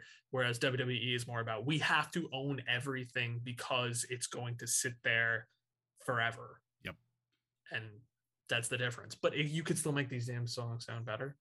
Yeah, absolutely. There's no way distinguishable from one another. Yeah, there's no way that you couldn't do better than a lot of these themes. Come on. Yeah. You need to, whoever you're paying to do this, you need to hire somebody else who's like a DJ who can remix them. Oh yeah, a lot of them would be fine with like just some polish. They don't need to be overhauled completely, but you got to do something. They feel like someone was like, all right, how many do we have to do? 150. All right, we can bang this out in like 3 afternoons. Let's go. Yeah. Budget cuts. But yeah, well, right, you know, the margin of profit is so thin. Yeah. Only a couple billion. Right. But so we got to this from Damian Priest, way off track from Damian Priest. Damian Priest, I think last year, if it wasn't last year, it was 2 years ago. Whenever he first came up, time is a flat circle. It's something where he came up, and obviously he's not going to win the Royal Rumble match, but he had a really impressive showing in the match, and he lasted a while. I think he eliminated some people, and before he got chucked out by somebody who was an actual contender. Awesome. That's how you make somebody look strong in one of these matches. He looked so weak in this match. Yeah. Eliminates nobody. He's not in there a long period of time. He has this odd storyline going on with him where he cuts a promo earlier about how, you know, there's the Damien side of him, and you don't want that to come out because that's when he gets super violent and gets himself disqualified, which you can't do in a Royal Rumble. But it didn't matter because it didn't happen in the Royal Rumble. No. And who cares? Yeah, it's really strange to me because, you know, I missed the last one because day one. Nope. But the last time that I saw Damian Priest on like WWE programming, he seemed like someone they had a lot of stock in. He seemed like a guy they really wanted to push and get over. And then watching it tonight, it feels like they just gave up on him.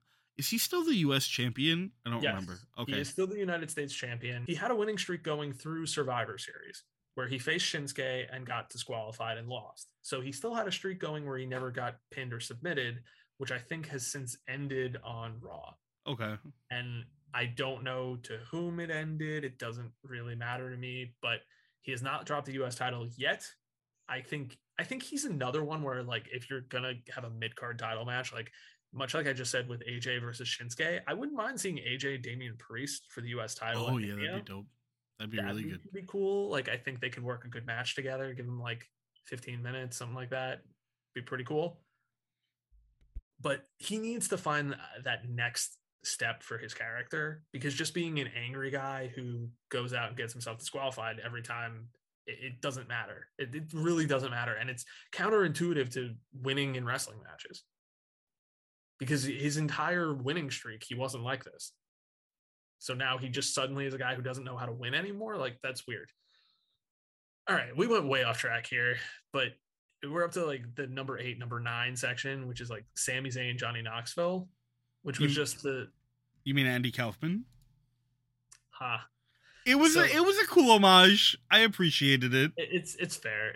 I appreciate Johnny Knoxville, and he gave like a hell of a forearm to AJ. Yeah, I was gonna say. So it was, that whole exchange is really funny because he stiffs the fuck out of him, and AJ seemed kind of amused by it. And then AJ hits him with the flurry, and Knoxville stands there not knowing what the fuck to do, going, and then he gets clotheslined and he's down. But he sells that first like shin kick, and then is just standing there doing nothing. Please don't hit me. Please don't hit me. Please don't hit me. I think partially he was like, I'm Johnny Knoxville. Just let me take bumps. Right? Just like I'm going to hit you hard. Now you hit me. And AJ's like, I'm not going to punch you in the face, man. Like, whatever. Go down. Okay, go down. And he takes a bunch of hits, and then Sami eliminates him. Okay.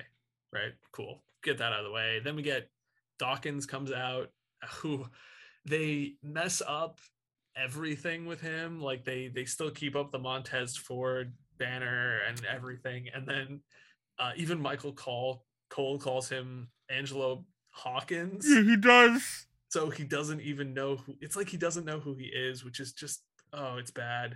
It's a bad look. I worry because I know Montez is destined for greatness. I really worry for Dawkins' future once that team splits up. Dawkins is entertaining to watch. He will most certainly be relegated to the mid-card jobber position until such a time as they go through another round of budget cuts. Probably. Yeah, it's unfortunate. It's really unfortunate. And then number 11, and this is an important one. This is Omos. So Omos comes out, and he's the monster of the match for now. Cool. Eliminates the Street Profits. Cool. So then he gets ganged up on.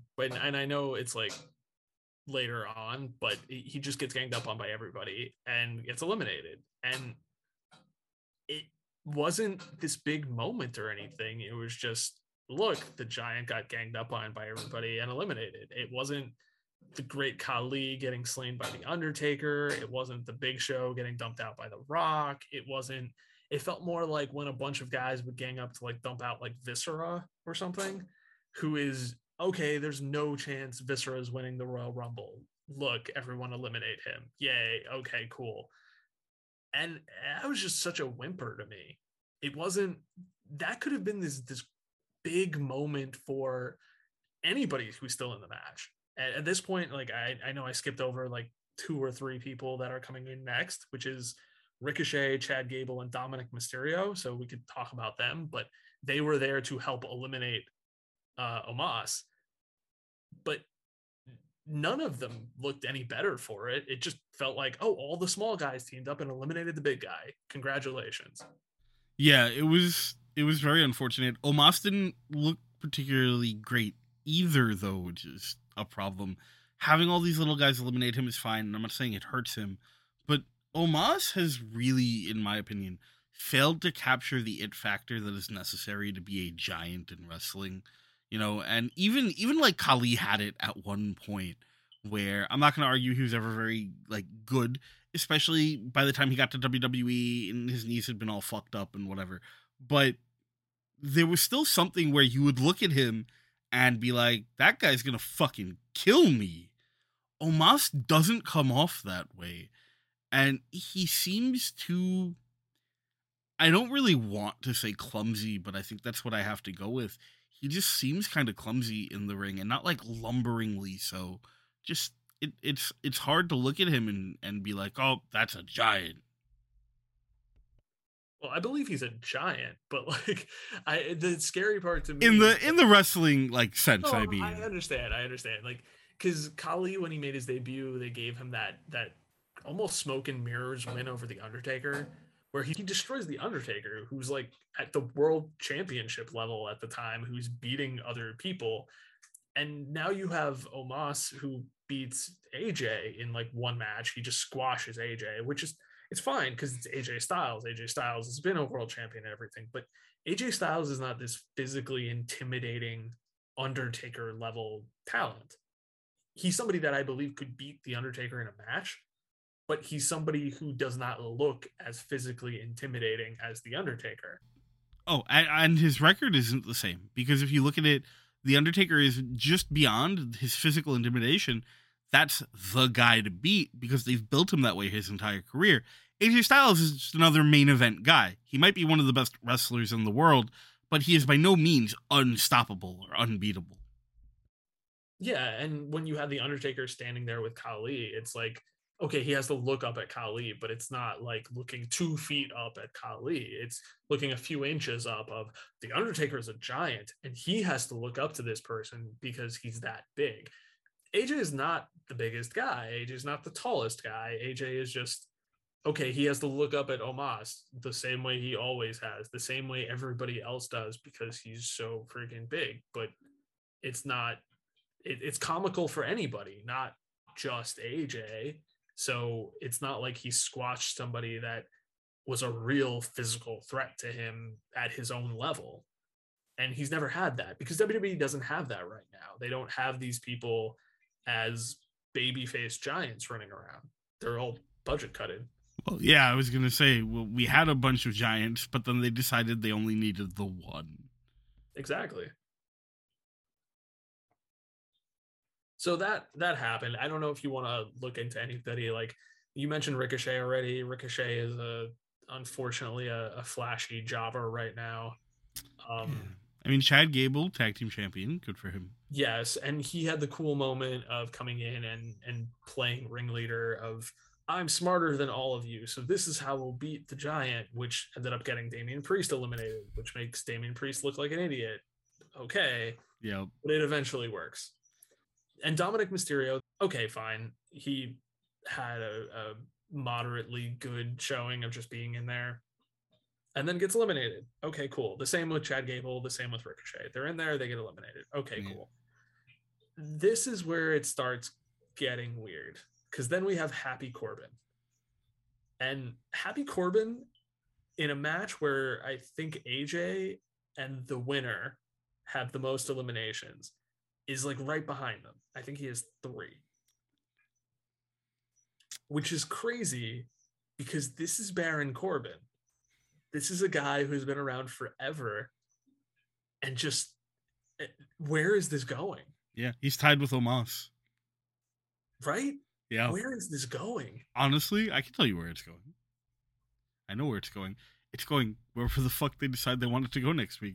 I am, without even just like ragging on them, I am convinced that Baron Corbin continues to be a major player for them in the like upper mid card division strictly because they go, man, these people fucking hate him. Oh, we're set. They'll never stop booing him. So we're just going to keep fucking pushing him. What are we going to do with him? I don't fucking know. Roll the dice on the day of. Who cares? But get him on TV because they'll fucking hate him. That's my theory on how Corbin has gotten to the spot where he is. Which is fair, and I'll give him credit. Like, his thing now with Madcap Moss is more creative than the King Corbin thing or the Baron Corbin doing nothing thing. Oh, yeah. I'll give them points for that, but I still don't see it as, oh, he's going to come in and the two of them are going to run through people in the Royal Rumble. Like, that's not his level. This feels like a comedy act, a comedy heel act, but yeah, still a comedy act. So he's in, he doesn't immediately start eliminating people, but then let me get Dolph Ziggler, who's just your annual, I'm in the Rumble to be in the Rumble. Okay, cool. Who is also a victim of bad music now, because they took his music and Rude's music and then made something that keeps the concept from both, but is terrible. Oh, Bobby Roode. Well, I'm sorry. Robert Roode. Bob Roode. Roode is the biggest victim of this because he's the guy before Chris Jericho, not before Shinsuke, but definitely before Chris Jericho. He was the guy with lyrics in his music that everybody would sing along to every single time he came to the ring. Single time. Amazing. And they killed that. Yep. That's terrible. It is terrible. Beyond terrible. Yeah, and it's crazy when you consider that, like, there was so much in, like, investment, not just from the company, but even from talent at the time. When you think back to the Tommaso Ciampa, Johnny Gargano, like, video things where they'd be, like, playing his music and he'd just be in the background and they're just standing him and they're hoping really, really hard that he'll acknowledge it, and he'll just be like, and go back to whatever he was doing, and it's great. Just gone. Yeah.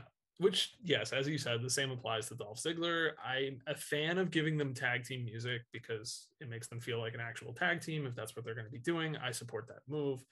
But you took away two guys with instantly identifiable and over music, and then you got rid of it. That seems like such a waste. 17 is Sheamus, which is also when Ridge Holland got eliminated, and you're playing up that whole thing of, oh no, mentor, I let you down, and okay, cool, it's fine. Ridge Holland is from where? I forget. In the world? Like what country? Yeah, like what country?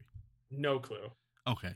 I want to say the UK, but I'm not 100% on that. That makes sense. I just know he's not American because he played rugby. Yes. That's the only thing I know. What that is here.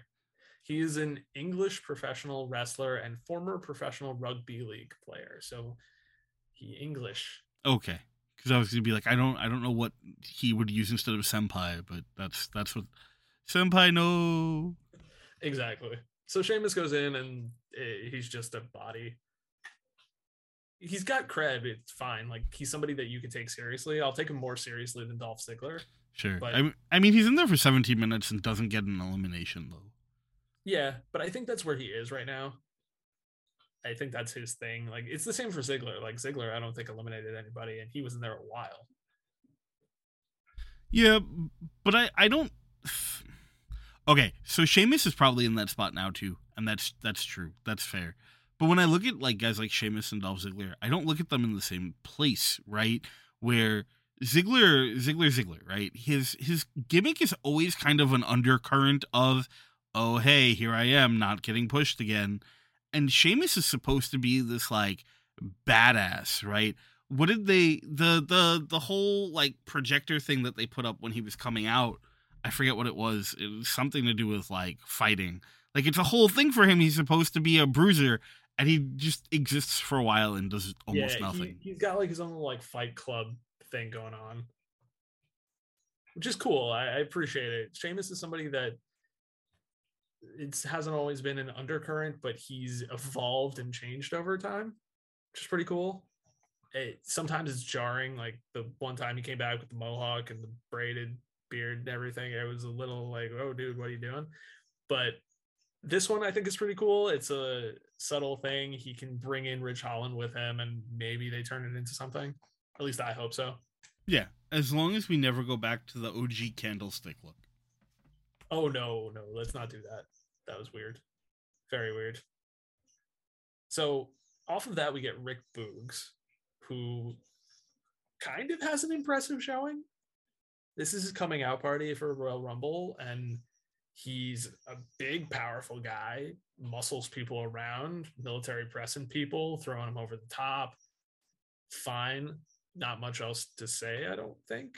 No, I mean, getting the elimination on Chad Gable is cool. He gets one over on a tag team champion, which is a nice look. He had his moments where he looked like he could be more than just the ridiculous guy that he's been. And I think that goes back to what you said before about maybe he plays the heel in the Nakamura story eventually, wherever that ends up. But that's really all I think there is to say about that. And then we get to buff Markiplier. Oh, yeah. And this is where it starts going downhill, right? Because you get Madcap Moss and Baron Corbin start eliminating some people. And notably, they toss AJ, who is the only guy who had been in there from that first 10 of the match. He's the only guy, I think, who was left from before 15. So that's a notable thing, which means nobody is going the distance in this match. Nobody's going close to going the distance in this match. At least in the Women's Rumble, even after a good chunk of people got eliminated, Liv and Bianca were still, from the first 10, going close to the end, if not all the way to the end. So that's notable. And this is another strange one where I said to you before this, where there are multiple reasons why I think people soured on this show. And this is one of them, because you kept taking away things people wanted to see. There were just so many moments in these rumbles where there's nothing going on. You have a ring where after AJ gets eliminated, like running down the list, who's in there? Who do they want to see? Like all the baby faces are gone, or all the big name baby faces are gone. You know, yeah. There's nobody left in there. So you get to number 20, which is Riddle, which is awesome. And Riddle is very over, and his act as RK Bro with Orton is one of the best things to see that WWE is putting on TV right now. Legitimate guy, awesome, big fan of what Riddle can do, but he's not going to carry the Royal Rumble as a babyface, because nobody's going to look at Riddle and say, oh yeah, like he's going to win. So we're supposed to root for Riddle, because there's enough smart people in that audience who are going to look at this and say, okay, bet I'm just going to sit on my hands now because I'm a fan of Riddle, but like he ain't winning this match. Yeah, there's really no rhyme or reason for that. The only thing I can bring up is, and I was gonna talk about this at the end, but this is actually a really good place to discuss it, because this is, I think, where it became most apparent that this is what happened.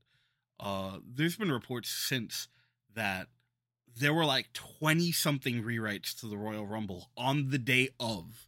So, like, you're talking 2-3 hours before showtime, where they're, like, rewriting everything over and over and over and over. So you've got these gaps that are just, A, situations that these guys haven't had time to prep together for, B, situations that shouldn't have come up, but because we had to rewrite it over and over and over again, fatigue happens, and you just lost the leads there and didn't know where people were supposed to go, were supposed to do. It was really bad, and I think that this is the exact moment where you can see that that's what happened and the impact of it.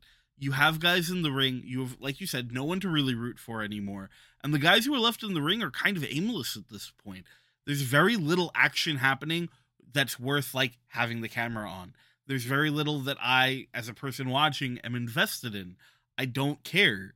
And once I stop caring, it's really hard to bring that back. You have to do something huge. And Riddle, fun as he is, isn't going to be that guy. But then we get to 21. Yeah, so 21 is the first time where it turns around, where Drew comes out. And he's somebody that a lot of people didn't think was going to be in the Rumble. You didn't know if he was going to make it back in time because he was legitimately out, storyline out, and by Corbin and Moss, who he eliminates near immediately. So, okay, fine. That's the payoff for, you hate these guys for eliminating AJ. Bam, there they go. Okay, fine. Drew's the only guy in the ring now who looks like a legitimate person who could win the match. Okay, but he's a fan favorite. So we can carry through with that for a bit. Fine. Then we get Kevin Owens. Okay, another guy who we're starting to ramp up again. Starting to get people in there who are actually legitimate contenders. Maybe you give them a small percentage chance. Bet. Rey Mysterio, 23. Fine, he's not going to win, but he's Rey Mysterio. Okay, he's earned this spot. He gets it, no problem. Yeah, absolutely. It's unfortunate he didn't get to share the ring with his son at all.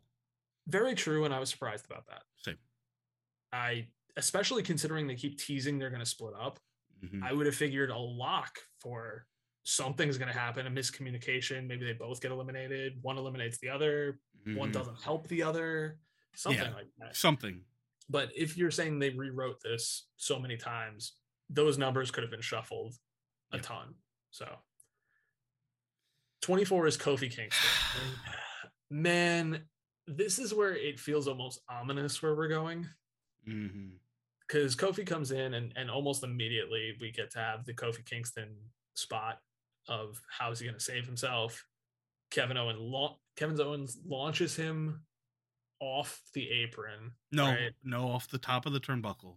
Off the top of the turnbuckle. So really high up. And Kofi's supposed to land probably like sternum, rib first. Into the barricade. Yeah, over the barricade. So he'd be like almost completely bisected by it. And he would then do something to jump back to the ring, saving himself and not being eliminated. Unfortunately, the angle just wasn't right. He comes crashing down almost at armpit level. So there's no place for his legs to go, and both feet hit the floor. So the camera picks this up perfectly because it's supposed to, because if he made the save and didn't hit the floor, they would want to show you that. But unfortunately, everybody saw both feet hit the floor. The referee is right there, saw both feet hit the floor. Kofi Kingston's eliminated. Yeah, and it was heartbreaking. He looked so heartbroken. I feel so bad. But also, I got to say one thing about this. This was a dumb fucking idea. Look, I love, it's true. I love Kofi. I love Kofi spots.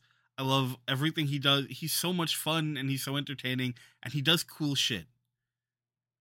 I don't understand how not a single fucking person at any point was like, hey, maybe jumping literally as high as you can get off the top turnbuckle down to the barricade that you're then supposed to catch with your ribs is a good idea.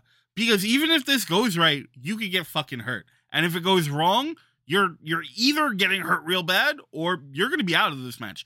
It was a bad spot. And it boggled. That's why, and I brought this up to you, where I was like, was this a bodge, or is this just the way that they're keeping Kofi out of the Rumble so people don't like get behind him? And like, it's crazy to me that they let this spot happen because there's such a high chance of it going wrong. This was their first time with these Kofi spots. The second time, there was a ladder one a couple years ago that went off well, but might not have. But this was a huge risk, and it wasn't worth it at all. And like, sure, the downside is low from the company's standpoint because if he gets eliminated, he gets eliminated. If he fucks up, he fucks up. Whatever, he's not winning anyway.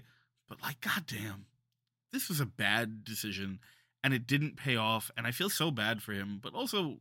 No, what the fuck? I will say that it's amazing that this is the first one that went wrong. Yes. Because he's done this, close to 10 times now, and every single one has gone off seemingly without a hitch. This is the one where it botches, he gets it wrong, he mistimes it or places it or whatever, or doesn't get the right angle. Okay.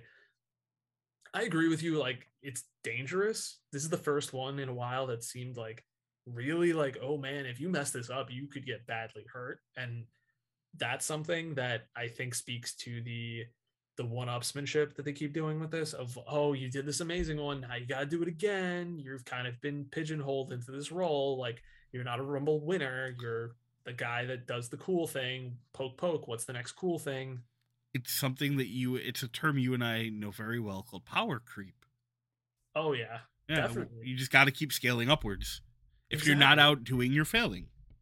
Yeah. There was one year that his save was he got caught by, I don't know if you remember the Rosebuds with Adam Rose. Oh right? Yeah, absolutely. So he would come out with like the party posse. Yeah. I remember them. And one of his saves. Don't be a lemon, be a rosebud. Okay. You remember this better than I do. Though. Oh, so well. I loved it. It was stupid. And it was so much fun. So one of his saves was he literally just like crowd surfed on the Rosebuds and got caught and put back in the ring, which I remember at the time people were like, oh, that was kind of lame compared to like landing on the announce table and like springboarding back to the ring or something like that, which, yeah, okay, fine. It was basically a glorified somebody caught you and put you back in the ring, which has been done by other people. Sure. I dug that one though, just so it's out there. I thought that was a lot of fair. Fun. And I'm not saying I didn't, because again, the power creep of it, you have to come up with something different every year. Mm-hmm. That's crazy. That's so hard to do. And he's kind of been stuck in this situation now, which leads to moments like this of, will this work? I don't know. Let's try it.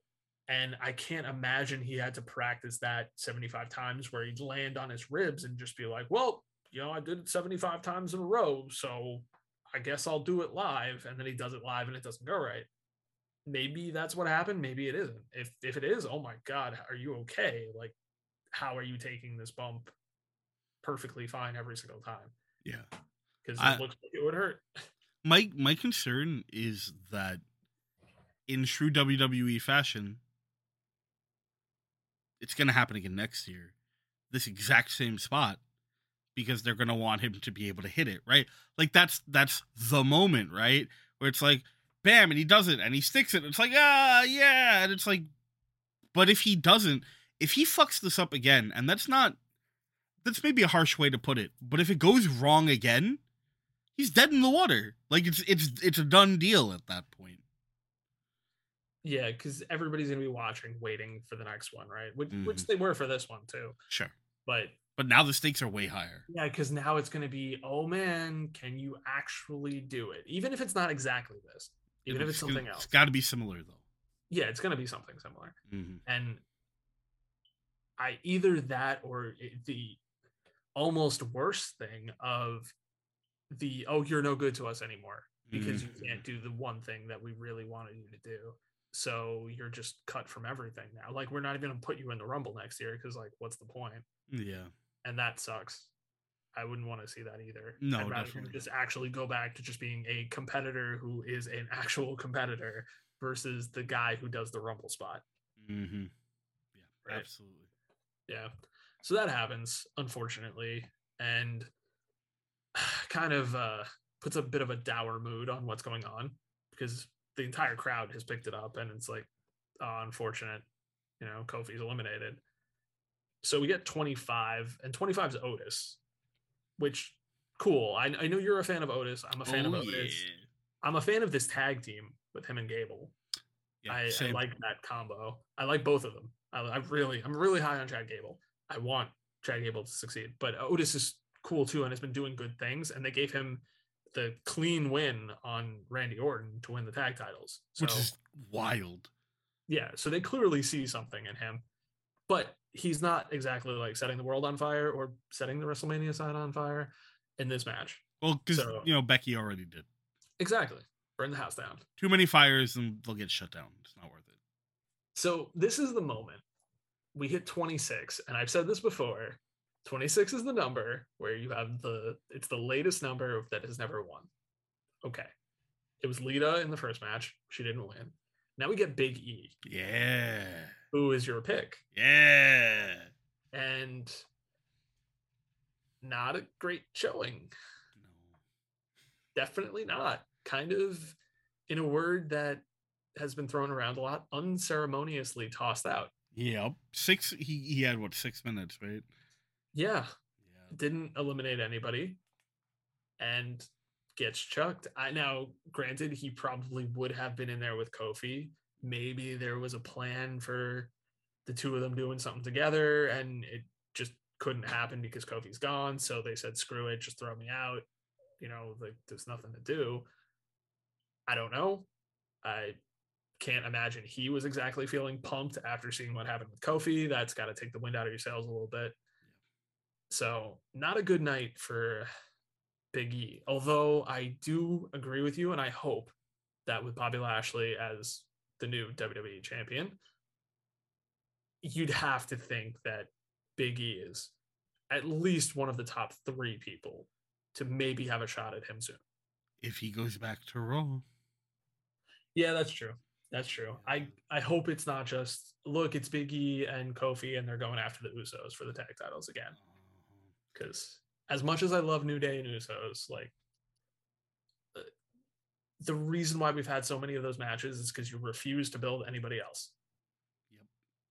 Come on. I will say the one thing that I found interesting was that Big E still came out to his music instead of the New Day music, which has me a little hopeful. Yeah, I could hope so.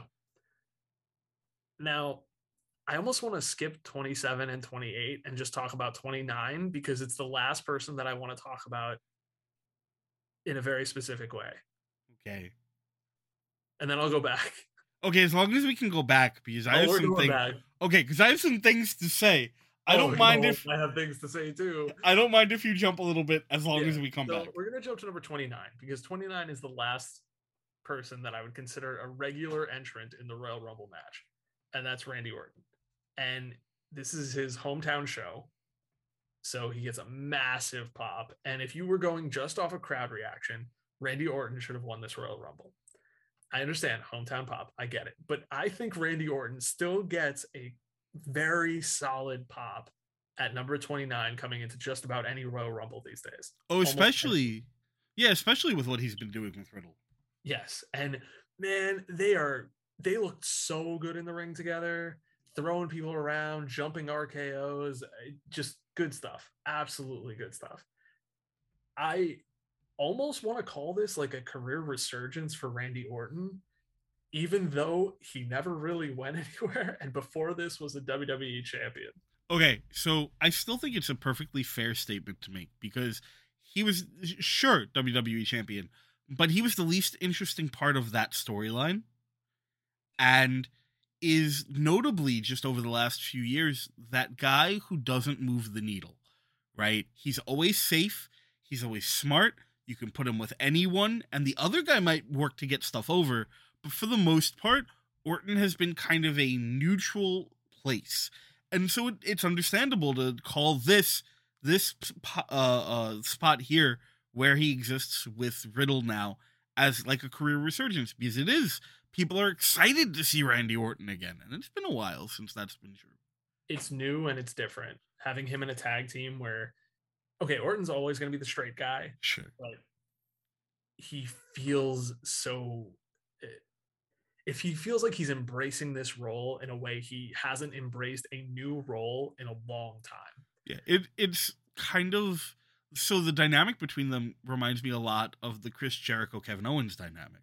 Yes. Definitely. And it's great. It's great to see that. So I just wanted to skip to that because we're going to have a lot of very interesting things to say about 27, 28, and 30, and not as much else to say about Randy Orton, I don't think, past this point. So let's go back to 27. 27 is an interesting one. Okay. And I don't hate this one. So, yeah, I was going to say, before we say anything else about it, I want to put it out there that crotchety, grumpy fuck that I've been, I was actually pretty happy to see this. This one was fun. So we got Bad Bunny in his second wrestling match ever. Yeah. Who had a hell of a performance last year at WrestleMania. Like, this dude can go. Yeah. Yup. He puts in the work. He puts in the effort. He doesn't care. He'll take bumps. He will fly around. He will sell. He's good. Yeah. He's doing good. He's a fan. He commits. yeah, he has taken it seriously. And that's what you want to see, because we've seen so many celebrities over the years come in and they just want to do one spot and then get the hell out of there, get a paycheck, promote whatever they're promoting, and they don't want to be there otherwise. No, he wants to be there. He's having a good time, and you can tell. Yeah. It's really hard to watch him and not just feel good about it. Exactly. And he got to team up with Rey Mysterio for a minute. That was pretty cool. Yeah. You know, I have to imagine he's a big Rey Mysterio fan, and it influences a whole bunch of the moves that he's doing. He whips out a Canadian destroyer, not so Canadian destroyer. That was some awesome stuff. And another big part about it for this is he didn't come in and automatically take away from the match. Yeah. He felt like he was a part of the match, not celebrity involvement. And because everything, I'm so sorry. Go ahead. No, go ahead. Because everything didn't stop, right? Like, that's the thing that happened. You saw it with like Knoxville earlier, where the celebrity comes in and everything stops and has to revolve around them. He ran out, he got in the ring, he got his shots in, he took a couple bumps, and everything kept moving. Yeah, he became another body, which is exactly what's supposed to happen. Mm-hmm. And then we get to 28. Oh, man. This is where I looked at the time and I looked at what number it was. And after everything with Kofi and considering what was coming, like, I was fairly confident I knew what was coming. Okay, so once Big E got tossed, I looked and I said, there's only Drew left. Mm-hmm. He's the only person in this ring who can win this match, because Kevin Owens also got tossed. So looking in, I'm like, they're either pulling something out of left field or number 30 is winning. Wait, number 30? I thought you were talking about number 28. Oh, no. Best in the world. I'm getting back to 28. Oh, okay. Because when the music hits for 28, it's what's left. Because I know Randy Orton's still coming, right? So Orton becomes 29. So Orton is either 29 or 30, right? Sure. Because you got Riddle right there. He's a reminder. Unless something happened, they pulled Randy Orton from this match. Randy Orton's in this match. And if they pull Randy Orton from the match in his hometown, oh man, that's not a good idea. No.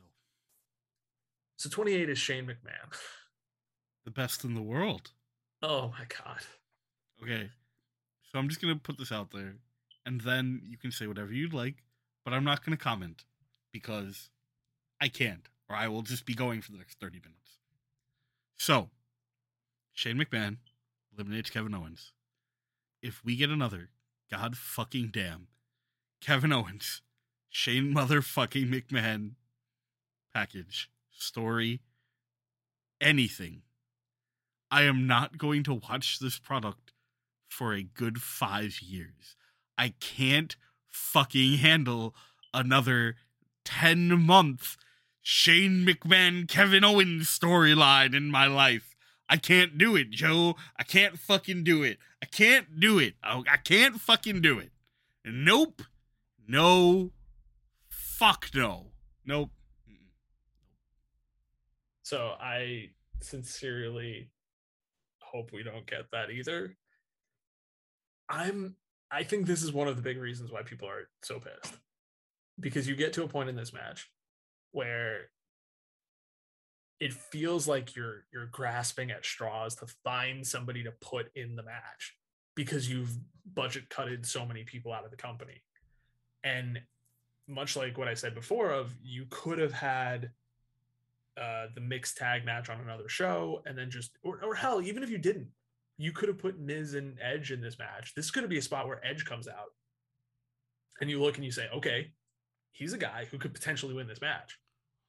Or you could bring up any of the babies from NXT that you want to get some exposure. Oh, yeah. The generic player character guy. Von Wagner.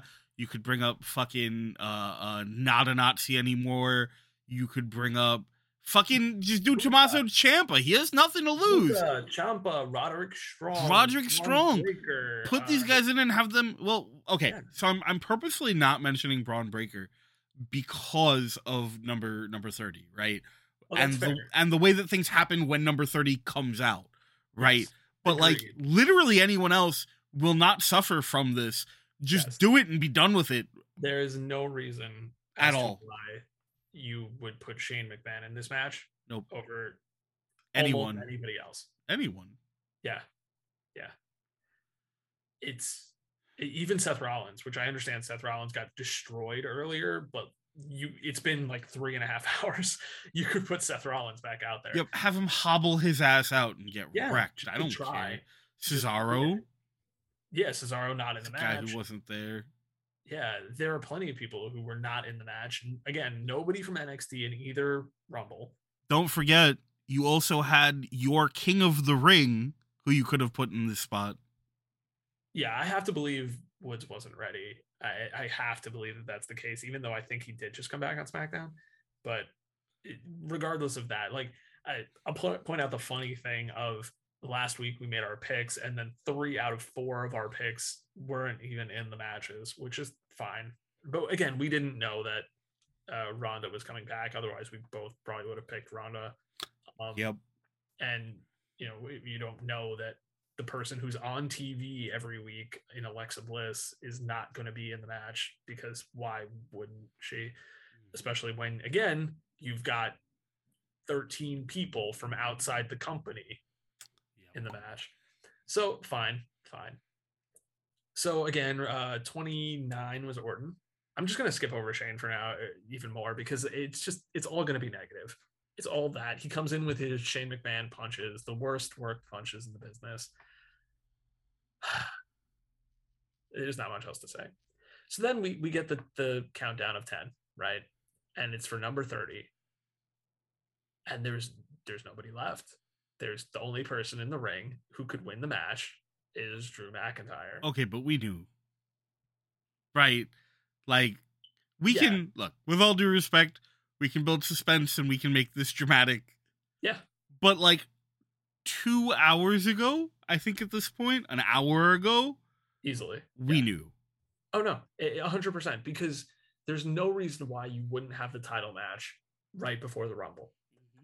There's no reason why you have every single person who would be in this spot already in the ring. Or eliminated, or you know they're not coming. So number 30 is Brock Lesnar, and I wrote his name down in the 30 spot before he came out. And of course, why wouldn't it be Brock Lesnar? It's not like they have a story ongoing that they could use to put him into a main event spot with Roman Reigns. There's no reason he would otherwise be going after Roman Reigns or have any reason to do that. And it's not like they've had other people jump from show to show before or explained that Brock Lesnar's Brock Lesnar and has carte fucking blanche to go and do what he wants, because we have none of those things. Clearly, he has to win the Royal Rumble, Joe. Yeah. Yeah.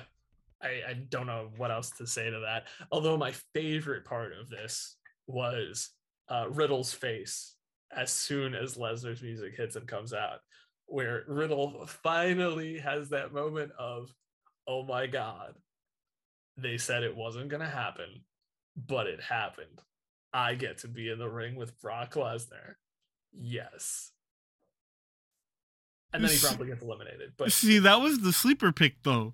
We fucked up because we should have been banking on Riddle to win so he could have challenged Brock. That's true. Although I think part of me knows that that match is just not coming. Oh, so There's no way it's ever going to happen. As far as we know, Brock wants nothing to do with him. He doesn't give a fuck about him. It's just not going to happen. Yeah. He wanted enough to eliminate him, but that's pretty much it. And so, yeah, Brock Lesnar goes on to win the match. Although, it pains me to say it, your final 3 was Brock Lesnar, Drew McIntyre, and Shane McMahon. Well, because he's the... You know what? Nope. I said I was done. I'm not going to keep going. I'm not. Nah. Okay, so Shane gets eliminated, thankfully. Oh my God. Imagine if he was the final 2. Yeah, I think people would hate it even more. But you get to the final 2, and it's Drew and Brock, which is fine. That's a good final 2 considering everything, where they have history. They have Rumble history. They have main event of WrestleMania history. Like, this is good. This is a good final two. There really wasn't much to it though. Like, there was no like little match having back and forth. This was just punch, move, Brock throws you out. Okay.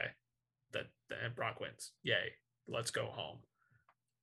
And this is another reason why I throw out the whole, like, man, I wish the mixed tag were cut for time, because then you could have had a little bit more between Ronda and Charlotte and a little bit more between Brock and Drew to at least build some type of suspense here where maybe Drew is going to win. Maybe Drew versus Roman is where they go. Maybe Drew versus Bobby Lashley is where they go, right? Like, he's a guy who could jump and that would make sense, but no, that's not what happened. And you get the winner, and it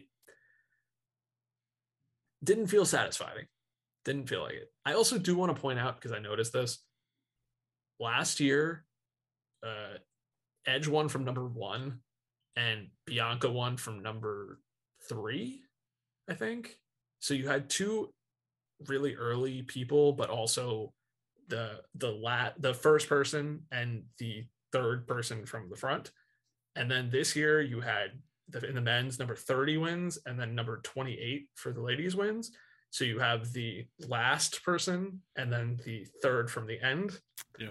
So whoever is looking at these numbers is just like, yeah, we'll do it this way. It's fine.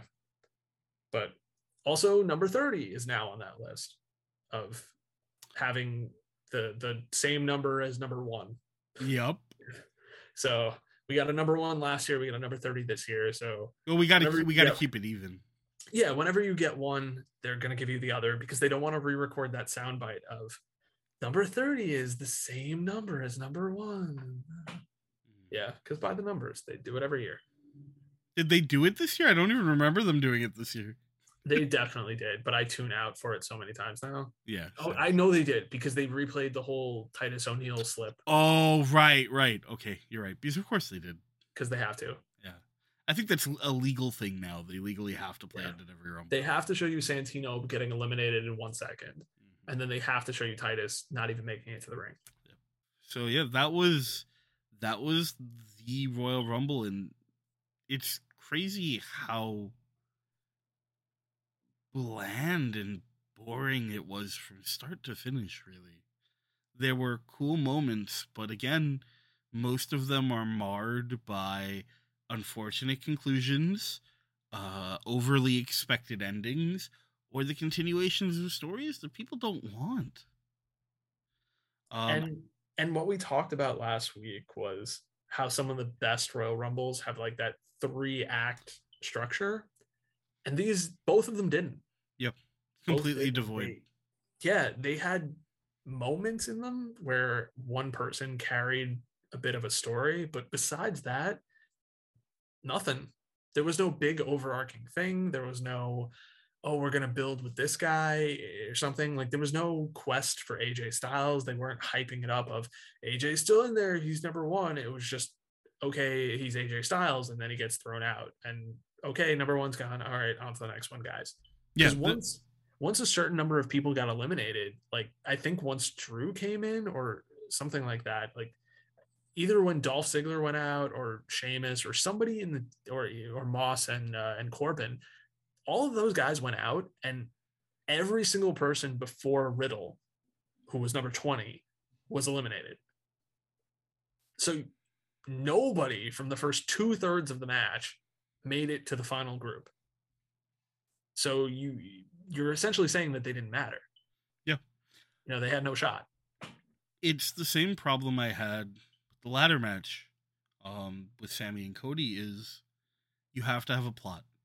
You have to have something going on so that people care. And the Royal Rumble is another one of those things where you have to have plot. And you can't just have one plot. You have to have a bunch of stories that are interwoven through this.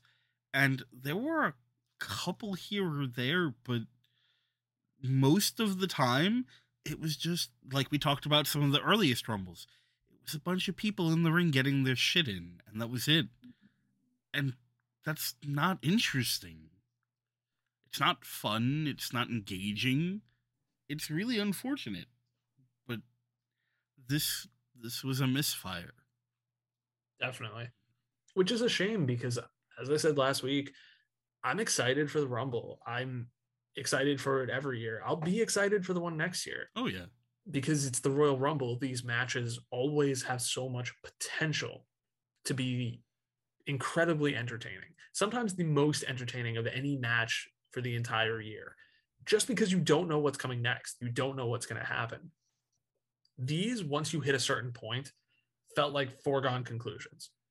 And it wasn't even because I'll walk that back a little bit just because there are other Royal Rumbles that have been foregone conclusions going into them of it's definitely this person, they're going to win. It's just a matter of time, but they still entertain you until you get to that point. There's still moments and little story threads of, okay, this person didn't win, but man, did they look good. Yeah, I wonder what they're going to do next. Yeah, I mean, we talked about the first Brock Lesnar Royal Rumble win, and that's a good example of that, where it's like, okay, so we all kind of know exactly where this is going well before the match begins, but there's content in the match. There are other things that were relevant and that mattered and that made it interesting while we waited for the inevitable Brock Lesnar wins. Batista was one of the final guys in that match, and that was 2003. A good 2 years before he became the Animal Batista, who was a big name that everybody knew. Yes. This was before he was in Evolution, I believe. I think yes. That was later on in that year. So yeah. It was a good showing for him. And that's something that you get in certain Rumbles. I don't know who going up and down this list, I'd look and say, oh, they had a really good showing. Because like, okay, AJ Styles had a good showing, but it's AJ Styles. He didn't need to have a good showing in a Royal Rumble for me to look and say, he's AJ Styles, right? Like Damian Priest, I talked about last year saying, okay, Damian Priest had a good showing. Yay. I think they have faith in him. I want to see what he's going to do next. Damian Priest just looked like a guy in this Rumble. He was just a person out there, and I almost skipped over him and wouldn't have missed him to go back. Yeah. And it's the Rumble is just to, you know, build off what you said. It's kind of the debutante's ball in a lot of ways, right? It's where they present you with the guy. Here are the guys you should pay attention to for the next 12 months. Here are the guys that are going to matter moving forward. And like you said, they didn't really build anyone this year. No one really got over from this. Not even a little. If we keep going, we're probably going to just start getting cyclical, and it's not worth it at that point. So I think what we're going to do is closing thoughts, and then we'll probably wrap up this episode. This is one of those weird Rumbles where I would say watch like the title matches over the Rumbles because I think they were better. Look at it on paper. It's fine. If you have nothing else to watch, cool. You could throw them on and you might be like, oh, hey, I remember that moment when so-and-so came out. Okay, fine. But there are better Rumbles. There are better recent Rumbles. There are better old Rumbles. I don't think this is the worst by any means, but it's by no means the best. I respect that. I don't watch this Rumble. If you haven't yet, don't. Even with the quality of work you saw with like Roman and Seth, even with some of the stuff that we enjoyed and talked positively about with Lashley and Lesnar and in the midst of the Women's Rumble and stuff like that, I just don't think it's worth your time. You said it yourself. There are better Rumbles. There are better non-Rumble Rumble matches. There are so many other pieces of content right now that you could go out and watch. I just flat out would not suggest this Rumble to anyone. You'll get all the information you need for ongoing stories next week because it's the format they use and kind of just how wrestling works. But, just a big miss on something that shouldn't have been missed. And my expectations were low, and they still managed to somehow just blow them out of the water. So I'm going to ask you a question really quickly, because I think we could do this. Keep going for it. I'll forget eventually, and that's when it'll die, but it's fine. Uh-oh. This is their second pay-per-view of the year. Yeah. Day one was better than this. Yes, yeah. Not by leaps and bounds. Not by a lot, but yeah, it was better. The day one was better. Yes. So day one is their number one right now. The Royal Rumble, unfortunately, is their number two right now. Oh, are we going to do this? I'm cool doing this. I'm going to try to remember every single time. Okay, let's do it. So the next one up is the Khashoggi Chamber, and we'll have to see what happens then. the shit show in Saudi Arabia. Yeah, Blood Money Brawl in the cage. Yep. Oh, man. I'm going to have to work for next week to find out a good way to rhyme cage with something that is a stand-in for propaganda. It's going to be tough, but I'll see what I can do. I'm racking my brain and I got nothing. I'm too tired right now. Tough, yeah. All right. I'm too tired. That was a 4-hour show. It wore me out. I'm burned out from wrestling right now. Yeah, yep. I would already be asleep because it drained me of my will to continue on. Oh my God, I just thought of this. If Ronda's gonna face Charlotte, who the hell is facing Becky? That's a fantastic fucking question. I guess it's just Bianca again, but fine. Yes. Like, that feels like such a move. I'm fine with that. I kind of half expected it, and like, I don't think it's a bad thing. Bianca potentially getting her like retribution, or even if she loses, getting the ability to like have a match instead of just. That's fair. It feels like such a, you could have Ronda versus Becky or something else. Uh-huh. Yeah. What you wanted. I want the best possible WWE Raw Women's Title match. And then your mom's like, we have the best possible Raw Women's Title match at home. Oh, man. All right. So that's going to do it for this week's episode of The Sit Down. Thank you for joining me, Joe. And thank you, everyone, for tuning in. Hopefully next week we'll have more positive things to say about many, many things. Until then, take care.